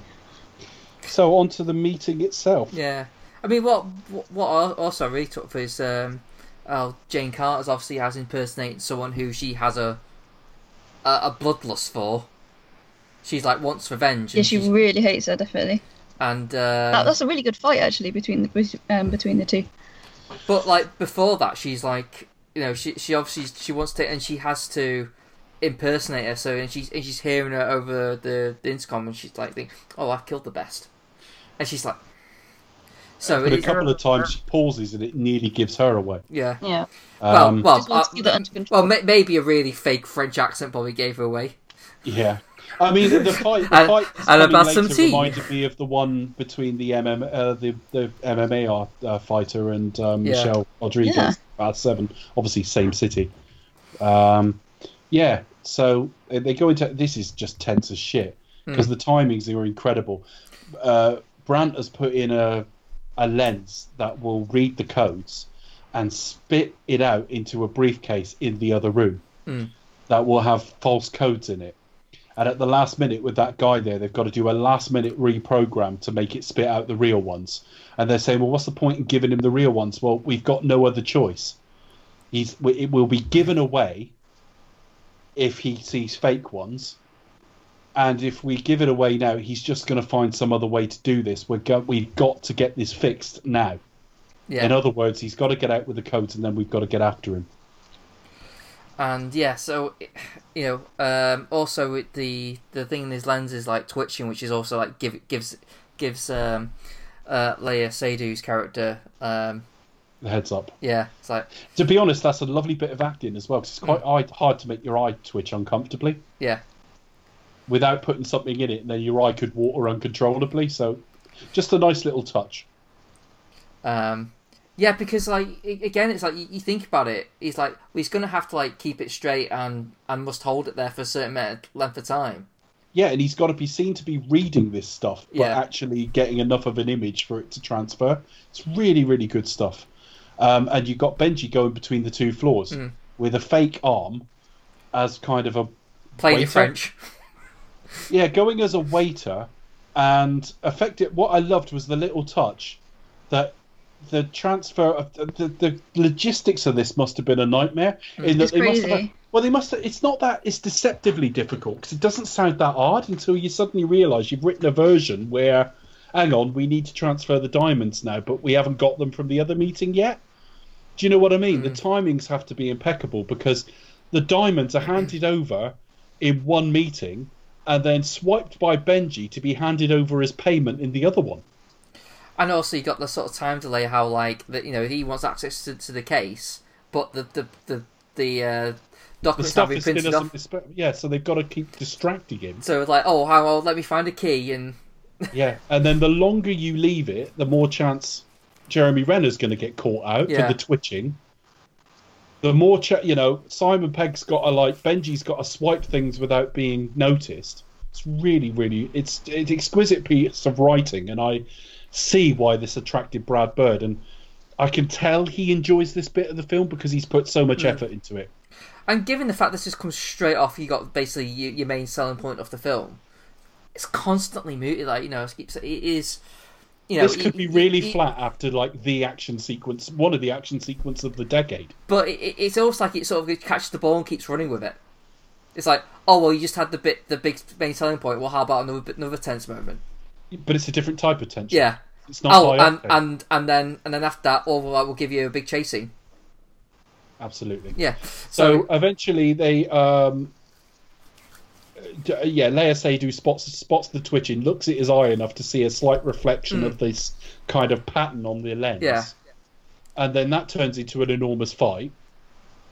And Paula Patton is basically informed that She's like, Leia right. On the, she's on the move. Right, let's go. um, yeah. So she she she does you know apprehend her, even though like you know, Léa Seydoux does seem to like for for Master Assassin, she does seem to like lose her shit like after leaving. Like Yeah. the she's obviously she's like sort of struggles to get a gun out and starts looking like dead panic panicky. Yeah. Um, but yes, the, she she manages to apprehend her for questioning. Uh, but obviously, you know they've, they've killed off um, the Little the touches, others. the glass is still not in the window. Yeah, They've had to remove the window for Tom Cruise to get out. And they're back in their yeah. suite. Uh, so yeah, uh, the, uh, Benji sort of watches her while when she goes goes into the next room and she see her hand shaking from it. It's like yeah, even working out who's in which suite as well. Yeah. They've got to have Léa Seydoux in the suite where the window isn't. It's really good. Yeah, and uh, yeah, so there, there's a bit of a scuffle, and um, Also, before the sequence, we are told not to kill these characters off because they are the only links, and so therefore they are assets. So Yeah. We are set to understand that Sabine Moreau is not to be killed, and of course that goes wrong as well. Yeah, because they're fighting near an open window, and basically just as she's about to be, well, firstly Benji had a gun on her, but he gets distracted. Hmm. And to cut a long story short, we get a bit of a sort of fight between the two ladies, and then in comes Jeremy Renner and basically distracts her long enough that she is kicked out of the window. Hmm. But Paula Patton gets a bit of a hard time, or Jane Carter gets a bit of a hard time for that later. But actually, the way the scene is choreographed, it was the only way, really. yeah. It, it plays in more defense because she had a gun. Um, uh, Léa Seydoux did have a gun. Yeah, absolutely. Uh, so it's it was just like it. It, it plays more. It, it plus it plays more of instinct more than anything. Either it's like that's it, instinct. It wasn't. No choice is wrong because that implies it's been thought through. It hasn't. Yeah. It's almost. It's almost a reflex. it's like oh oh shit, he's got a gun. Kick, kick her to to you know, get it down. Oh shit, she's falling out the window. it's like well, it's like that. straight into a DB5 and yeah. So um, a bit much, I think. so Tom now has to get out. Ethan has to get right after um, Wistrom, who will give away right Yeah. now at the end of this sequence. Removes removes a mask, and Hendricks was there himself. I don't really see. The, is there a point to that though? Like, why would he go there himself? Or Removes why, why would he? Or why would he Uh, pretend removes to a not? degree of risk because it could get lost in transit, I suppose. Uh, I, I guess. I think it was. I do think it was more written around a reveal of him rather Hmm. than an actual plot reason for him actually to be there. But it's okay. It's all right. Probably. Al- Also, you got the, the, the little sort of casual thing. Uh, Tom Cruise still got his um, goggles. Yep. which is It was- useful later. But little Yeah. plot points. That's the sort of thing I have never written a script in my life, but it's the sort of thing that you think of in like the fourth draft. Yeah. It's been carefully rewritten. It's like well, let's add that wrinkle. Let's add that wrinkle, and I almost think that I almost think I can he- hear McQuarrie's voice in that. You know that McQuarrie's really good at that. Let's put that there because that pays off there. For somebody who's like an Oscar-winning writer, he's actually very pragmatic mm.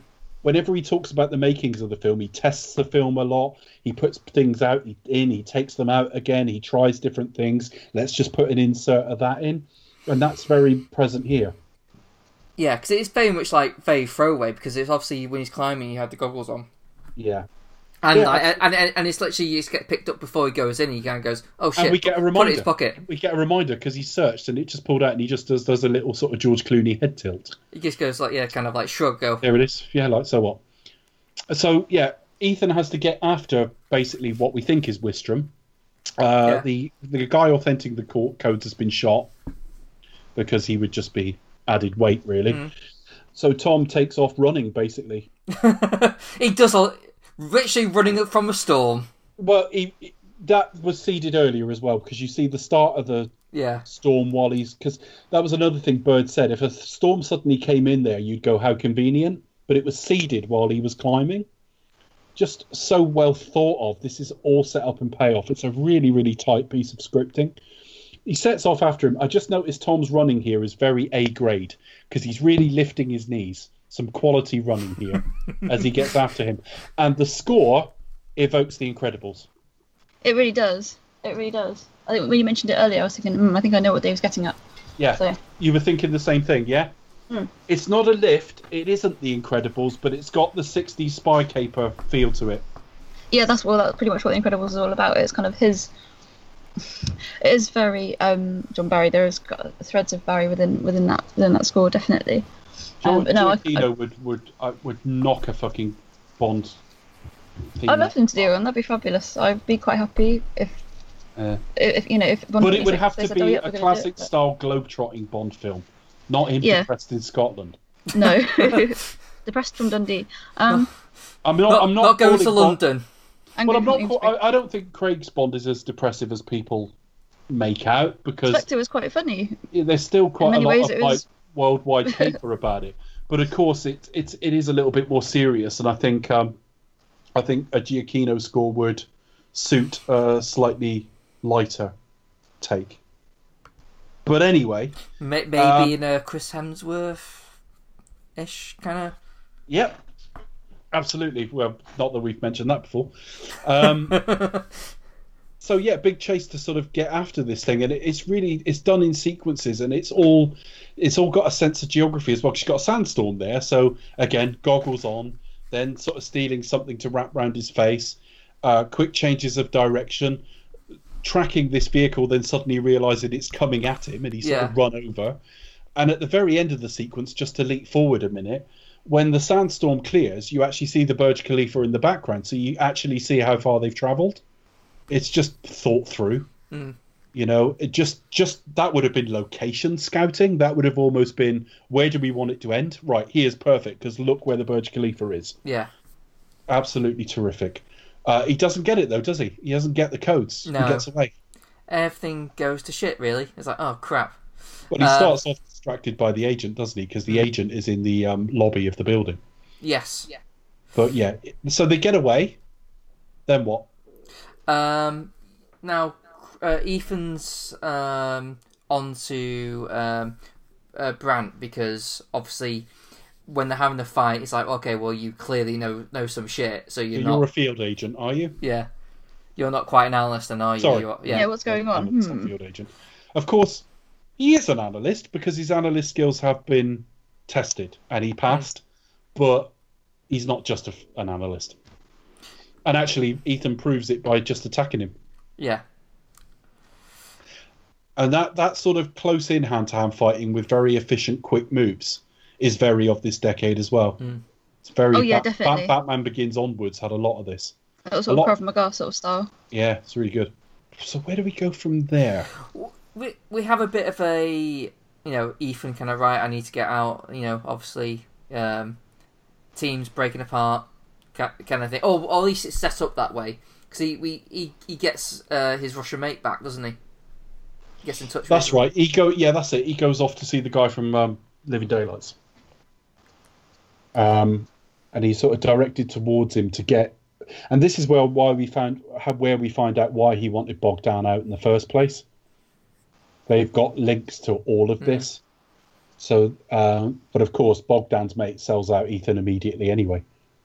You always kind of think I'm uh, imper- like it's meant to be kind of he, he knew he would do that or it was deliberate anyway, just to kind of like know, just to kind of get everyone together at the same same thing to kind of prove they're innocent. Really, I Yeah. don't know, but anyway, I just think with this film, it's set up that they don't all the decisions they make. Yeah. They can they can display um, ingenuity in how they do things, but the things they have to do are predetermined. Really, they've got no choice. They've got no backup. So he has to use this guy. But yeah, he's sold out immediately. And at the same time, um, Brandt is telling the rest of the team what happened. We ought to just say what that is for anyone who hasn't seen the film. He was assigned to protect a couple does we don't immediately know who that couple is, but he's assigned to protect this couple. Um, he had doubts about whether they were secure, but he went for a run anyway one morning, and when he came back, they'd been she'd been killed by some Serbians, and he'd gone missing, I think. Um, and he turned, and he, then he reveals that was Julia, and a few days later, he was introduced to um, Ethan, and he realised that he'd failed to protect Ethan and Ethan's wife and that's why he stopped being a field agent because he'd failed. And, And uh, next, ne- next they're told they've got to go to Mumbai.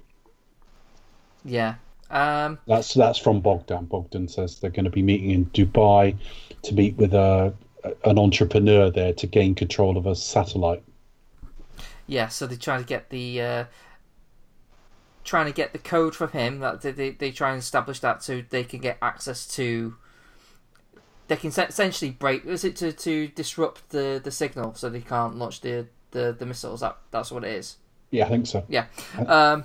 So yeah, and then, I guess again, you know, it goes very Bondy. Everyone's in a tux, like this big lavish event. Uh, And they've all some, got their some dog, some dog millionaire is being a massive creep in a in the best possible way. He's, you know, he basically He's being plays a creep, but he's being a, he's being the sort of creep that you wouldn't want your daughter involved with, but he's kind of charming with it. He's kind of funny with it. He's a big kid, isn't it? That's what it is. He's a grown man. But he's like A woman's interested in me. Cool. It, yeah, he's he's literally there, like sort of. He, he- has a bit of a giddy, like sort of like, "Oh, I'll have to find you," kind of thing. It's just a little bit like, ugh, something about him makes you go, like, Missile's going to be fired at San Francisco. yeah. So yeah, time is of the essence. Uh, Yeah. Brent, uh, um, I keep want to think. I keep saying Brent. I keep thinking of Ricky Gervais. Yeah. Just, uh, just Ethan there telling me what a superb job I've been doing. bit hot. Bit, it's a bit. It's a bit hot here in the suit, isn't it? Uh, I'm, uh, I'm a field agent first, uh, and I'm a second, probably an entertainer third. oh dear. Missed opportunity. Uh, so Yeah, really. Talk about Yeah. Richard Footy. uh, well, anyway, Ricky Gervais was appearing in stuff like Alias not that long before this. well, fun fact. It was. I think uh, Ricky Gervais was actually the first choice for Benji and Free. Yeah, he was. how about that, you know? He So- was not Fun fact, because Joe. of Alias, but there you go. But uh, anyway, yeah. So yeah, so he he has to sort of travel through basically this big computer, um, d- doing that while well being held up by Magnet underneath by Benji. Yeah. What's he gone in there for? Uh, I think he's there to relay the code. Like he's gonna, he's he, like he's there. They're trying to get the code off some dog millionaire guy, Right. and then once that once they know the code, they they'll, they'll They patch need it through. to send that basically. They yeah, need- to to get yeah. control of the satellite. I think that's basically what it is. and at the same time hunts after Hendricks, who's actually got the code Yes. to fire it in the first place. Well, yeah, they they, they don't know where they, they don't know where where they are because they're they're literally there. But I think they're gonna sort of like break the transmission so they can't launch. Right. Um, but anyways, yeah. So uh, Carter is trying to seduce her, even though uh, she's it's established in a in a deleted scene, but she is like nervous about it. She doesn't really do. She hasn't really sort of seduced anyone before. Uh, but she's clearly nervous in in here, um, and yeah, he's acting like a massive, like a weird. He's got he's he's he, he. I I think he would make a good Bond villain. He has this kind of really sort of childish kind of mentality. I can I can I can I can see him throwing a massive hissy fit when thing doesn't go his way. He's like one of those guys. Um, and there's also a little bit of uh, oh, what's that guy in License to Kill? Who Which has- guy? you know the the in the white suit and doing uh, and doing those telephone. Bless your heart, Yes, Wayne Newton. yeah. There's a bit of a Wayne Newton Professor thing Wayne about Newton. him with with his like you know, you know, pri- like private private room or something. You know, like a, He's really sleazy. yeah. There's a bit of that. You know, bit of that. Bit of it reminds me of that. But anyway, um, so that's the mission. They they managed to get the code, but it's too late. Um, they they they managed to get control of the satellite. However, they And they're do- dealing with other things like power cuts and Yeah. all the rest of it. So they need the power back on for Ethan to actually get the case off Hendricks to actually stop the thing before it hits San Francisco and explodes. Well, what they find what they find out is that his location. So they try to sort of go there, but before they manage to get there, they they, they launch the missile.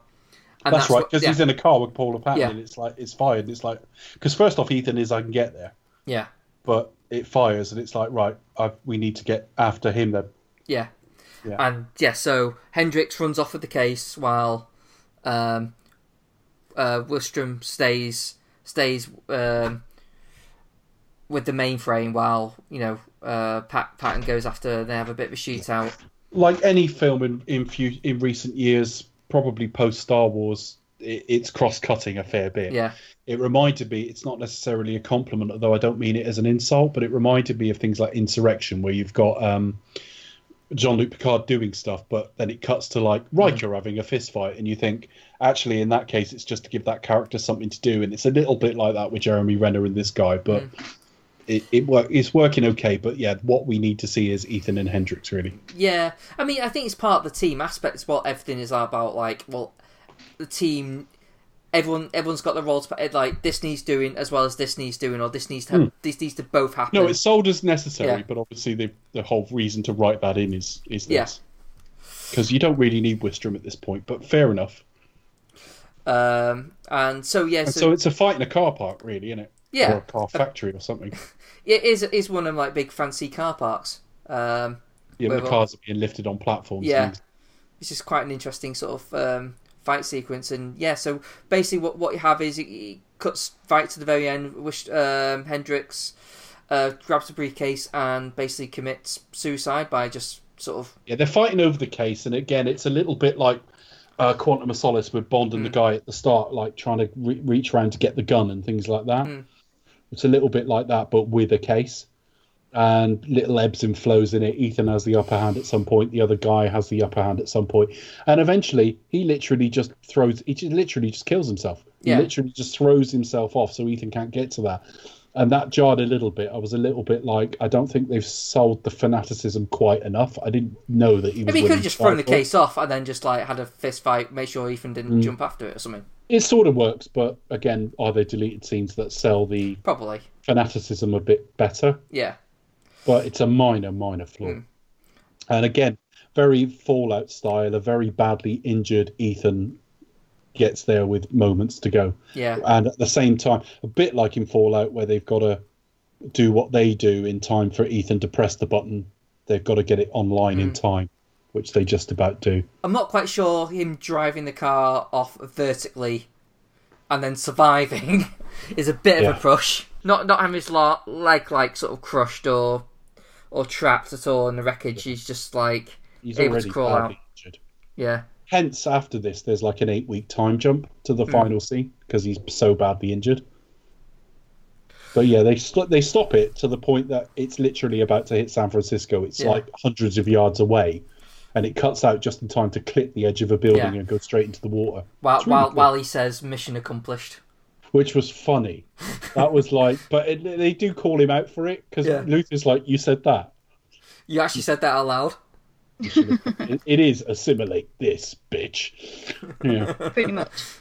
But it, something tells me, I mean, obviously it was deliberate, but something tells me that was like an idea Tom Cruise had. Think, hey, it wouldn't be funny if I, if if if I if I did that, and then we can have like Luther call me out on it. It Yeah. just sounds like such a thing. Like I've got an idea, just because No, he's just Tom that. Cruise is, is self-aware enough, I think, to know that's not a funny line, but he's also self-aware enough to know it would work if you call it out. Yeah, It's a guess, of course, because it's not mentioned in any of the interviews. But yeah, that's what I think. and yeah, so we have next scene there. There are, are they in San Francisco or Seattle? Seattle at the end. Seattle, yeah. oh, Pier of course, 47. Sid- Sidorov, the agent, was there to see all this, so he realizes the IMF is innocent. So they're off the hook with Russian Yeah. authorities now as well. That's yeah, important. he goes like, can I, you know, wh- where, where to now? Hospital, hospital. Yeah, So we cut to eight weeks later, and I just I like this choice actually. The the little sort of bar they're sat out uh, uh, outside is just nice nice to look at.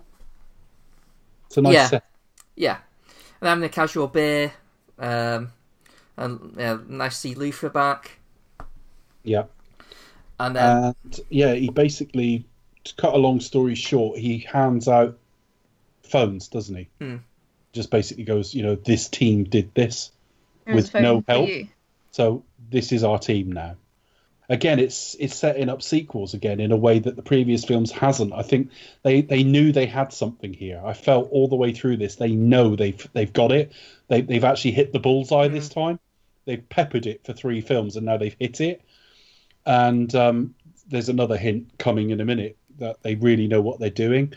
And of course, they pick up their, their phones with the exception of Brandt, who doesn't. And he's about to walk off, and Tom just puts his hand out and stops him. And he says, "Ethan, I can't." And he sa- and he tells him why. And he says, "I was the agent assigned. I failed to protect Julia, and she died." All comes out. And well, Tom actually, uh, "Yeah." Ethan says to him, "How do you know she died?" I saw a body. "D- Did you know it was her? yeah, Did you? And just then we see her in the distance, Mm. coming out of the hospital with Yeah. like big Biggie Smalls or something. it was all a big fake, All a lie. fakey, fake, fake, fake. I mean, I mean, it's fair. If you were Brandt, you'd be pissed off. You'd be like, "Hang on, I've been fucking." That has destroyed my career and my life for years. I've not even slept in four years since that happened. How And, dare and, you? and, and, and, It was part of a plot to get her out. And then he would go off and in- infiltrate the prison, but only the secretary knew about it. yeah, So it was all to do with the mission we're in, actually. So again, they've they've thought about the connective tissue, even though it's a different director and different style. They're linking it hmm. back, and Brandt is so relieved he just joins. Yeah. And then you have a moment of Ethan and Julia seeing each other at distance, and she smiles so warmly. So there's no hard feelings at, at all. Yeah, um, he said like sort of it was never your job to protect her; it's mine. Yeah. Uh, and so it's a kind of like sense like yeah, I've always got like one eye on her, kind of like making sure that she's safe. Again, then- nothing on this next week, which is another thing that elevates Fallout because they Yeah. they've to bring it back there, and we'll talk about it in a couple of weeks.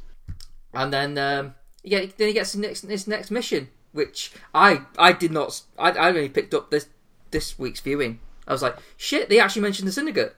Yeah, the Dun, next dun, mission is there's been a security breach in such and such, such and such a, a group calling themselves the Syndicate, Dun dun dun. and then he sort of di- disappears in the mist, and that's it. Yeah. Uh, good old uh, Mission Possible score, very very well by uh, Giacchino, like as we had last week.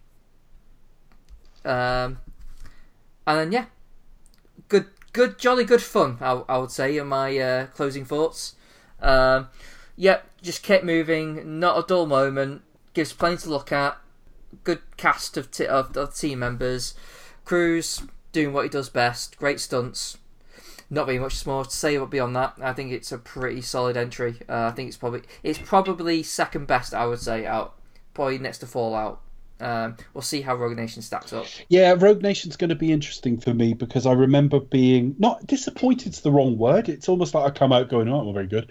I came out delighted with Rogue Nation, but I just remember thinking, ah, there were set pieces in Ghost Protocol I preferred, and there was stuff about Julia in there, and I don't need I don't need a lot of it, but those little flavourings around the Ethan character were missing next time, and they front loaded the best action. I Yeah. thought. Um, I just But- felt with Rogue Nation that there was. I felt there were just missing um, a major set piece. Just a major set piece that was just missing. Just to, yeah. you, do you know what I mean? The, the, the plane's good, but it's pre-title and really quick. yeah, And then, I mean, it's a great pre-title. I mean, it would be if that was a Bond pre-title, you'd be going, Christ, that's one of the best in the series. Um, I suppose the next thing in Rogue Nation, and again, I've not seen it for a while, is the bikes. But again, we've seen similar in two, although it's better than two, and we see better vehicular stuff in Fallout as well. So I'm going to give it its due next week. I remember really liking it. I might get to it next week, and with Rebecca Ferguson, who I can't stress enough, I think is really talented and a perfect fit for like the spy genre because she's got that European feel to her. I think um, I think it it may be it's possible. I think it's a better film at the moment. I think this is second to Fallout. I'm not completely sure, but I just feel like they've hit the bullseye. I think that's probably it. You know, it's like you've had four goes now at doing it, and, and there it is. You got it. You got it. Yeah. Keep doing that.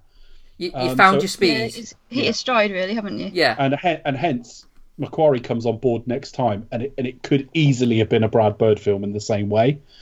So um, r- that's all I want to add. I, I'm really really happy with this. Uh, I would just say that the time of it, it's a two and a quarter hour film or something, and I have to say when it started, I wasn't massively in the mood for a film today. I was watching a lot of like half hour and hour stuff. I thought, no, I've got to watch it. I'm recording tonight.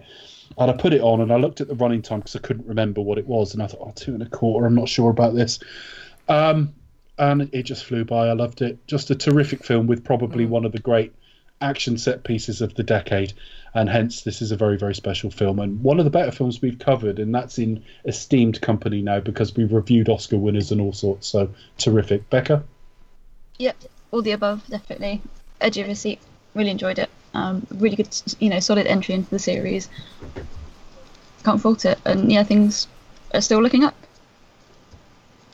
Yeah, we, we could potentially reach better. Yeah. Yes, this is it. I, I think this probably might be like the top end of the ranking. You know, so, but, you know. so quick review. Would you say this is the best Mission Impossible so far? Not not including not including the last two. What this what, one what, and the last one, would, would would it be? Um, would it be for three, three? And, three, three and four so far are top for me, Yeah, and then obviously the next two will also rank very highly. So I think four stands on I'll be going own. in reverse order. Four. Four stands on its own. Three and one, I get a bit mixed up over only in the, in terms of what I think. In the three is a more propulsive film and a more engaging film, with a bit more personal stuff in it as well. Whereas Ethan was a blank slate in the first film, but the first one has um, a more experienced director giving the, the film a feel and tone. Part three doesn't Yeah. have, so part three ends up feeling a bit more like a, a very expensive TV film. Not a surprise from a TV director. Even the set pieces feel uh, like that whole fulcrum thing is shot like it could be a mixture of CG and sets. It looks like a very expensive television production, whereas something like the Burj Khalifa you can only do with a, a serious major motion picture budget. So it's kind of four, three and two, three and one, not sure, and then two is just miles below any of them so far. Yeah. But we'll revisit that at the end. We- We're not going to do a rankings episode; it's too short. But bear that in mind, folks. When we get to the end, we'll probably rank again, just to say, well, you know, on balance, this is what we think. And there we are. But Dave, um, Yes, Chris. I, even though we've just reviewed this film, but I feel like I know fuck all about it. Well, the worry is, I feel quite informed on the Burj Khalifa now, yeah. but that's that's not going to be much good if we're suddenly called onto a uh, onto a very very perhaps they, they do an edition of Mastermind that is neither celebrities nor member of the public. It's celebrities no one has ever heard of, and, um, and we're called onto it because they're like, we want some absolute nobodies. Reality TV is just far too glitzy for us. So you know, They're we don't want we don't want anyone as big as like Geordie Shore, for example. Oh No. god. So we're called onto it, and we sit down, hoping every question is about the Burj Khalifa's height. And then suddenly they start asking us stuff about this film, and we could embarrass ourselves, Chris. I mean, we keep doing this, really, don't we? We think we've come prepared. I mean, I think I think we need some facts to save it. I think one of our biggest strengths is our absolute boneheaded unwillingness to learn. Except for two minutes every week when we hand over to Becca for some fun facts because she's remarkably well informed. I think we should test that this week by seeing how well informed she is, Chris. What do you reckon? I say, fun fact me. Yeah. I, I'm thinking, fact me. Uh, no, This is no. too much pressure. You won't learn Fact anything me. at all. Sorry. Sorry, I didn't mean to go. Fact me. Give me, Yeah. give, give me the facts. Yeah. Just a fun fact. Becca, give me facts that are fun as well. So when I do go on to Mastermind, not only Oh. do I get five questions right, because that's the only number of facts we're going to get, You you, you entertain Well, as I'm well. keep but, things quite, but the you know, quite audience tight. who were in the dark, out of the spotlight, can be heard tittering at the, with, with pure Sorry. joy. Um, yeah, fun fact number one. Um, Paula Patton's character, Agent Carter, um, may well, it's kind of a fact, but I think it is. Um, is a callback to um, Barbara Bain's character in the original series, um, The Cinnamon Carter. And obviously, you've got a tenuous link to Gerry Anderson there because Barbara Bain also appeared in Space 1999. Fun fact number two. Towards the end of the film, um, the missile which kind of nicks the, tra- uh, the Transamerica building um, is apparently heading towards the area of Emeryville in San Francisco, which is located near Pixar headquarters, and luckily just lands in the bay, so that's okay. Um, fun fact number three: this is the first Mission Impossible film where none of the villains in the movie are IMF or ex IMF um, IMF agents. Um, fun fact number four: obviously the there is a big DC and Marvel connection. Obviously, Agent Carter um, is one of the final members of, of Shield, obviously. Um, and obviously you've got Jeremy Renner who played Hawkeye. Um, and you've got Ving Rhames obviously popped up as Charlie T7 in Guardians of Galaxy Volume 2. And also on the other side, in DC Universe, we had Tom Wilkinson who played Carmine uh, Falcone, the uh, the boss, um, in Batman Begins. Yeah. I've got another more. You'll be even more enlightened about Burj Khalifa with my collection of other facts that I have. Um, It's three times taller as the Eiffel Tower and twice as tall as the Empire State Building. It took six years to build. Twelve thousand workers worked on it per day, um, with 22 million man hours or people hours spent on its construction. It's the longest singing, longest singing, longest single running lift elevator. The singing skyscraper. There's a musical musical everyone wants to see. So right, you've The had the singing rubbish, tree. though. Screw that. We've got the singing elevator. So screw that. Longest single running lift slash elevator, 140 floors, traveling at 10 meters per second. So it gets up you gets you up there pretty quick, making it one of the fastest elevators in the world. I really had that other word. I have to use lift. I'm sorry. I've got to use the lift. Um, and it also has the highest outdoor observation deck in any in any tall building of the world. That's fun, folks. No, no facts, just fun. Yeah. Perhaps we'll try that in future weeks. Just fun. Just, just give me fun. fun. Becca, be fun. It's just random. So, I'll So- make up some random facts. so would you like to see any like, or, or well, we'll say any, but would you want to see Jane Carter or uh, Jeremy Renner back for future uh, Mission Impossible movies?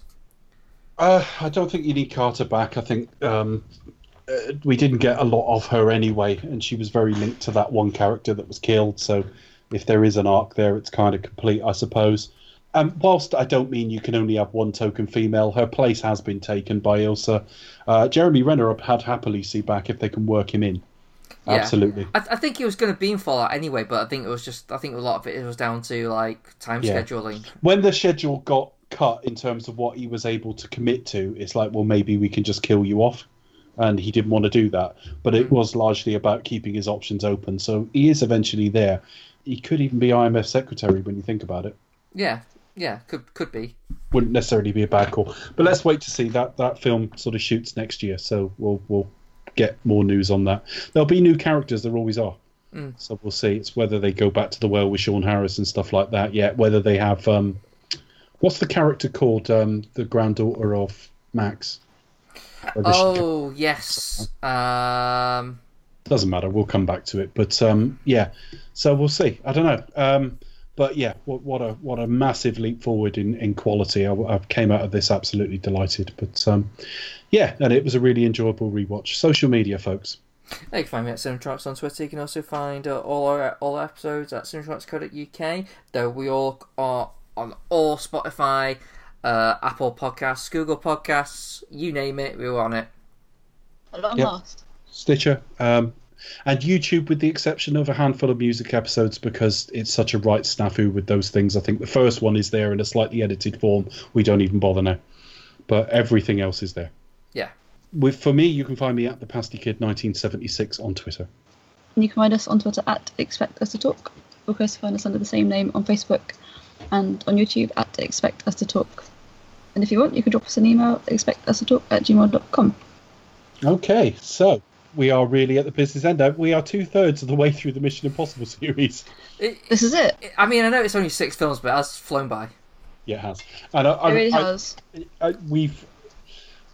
It's not to say we didn't enjoy Marvel, we did, but this has just perked us up a treat. Uh, uh, We can just feel it when we're recording. We're just looking forward to them more. When we finish them, we're like, yeah, that was so much fun. So yeah, I'm, having so much fun with this series. It's a shame it's going to be over soon, although what follows excites me too. So that that's it's still plenty of good stuff to come. I'm really looking forward to the series we do next. But we have two wonderful films left in this series, beginning with Becca. We're not going Rouge, we're going Rogue. Do you expect talk will return with Mission Impossible Rogue Nation?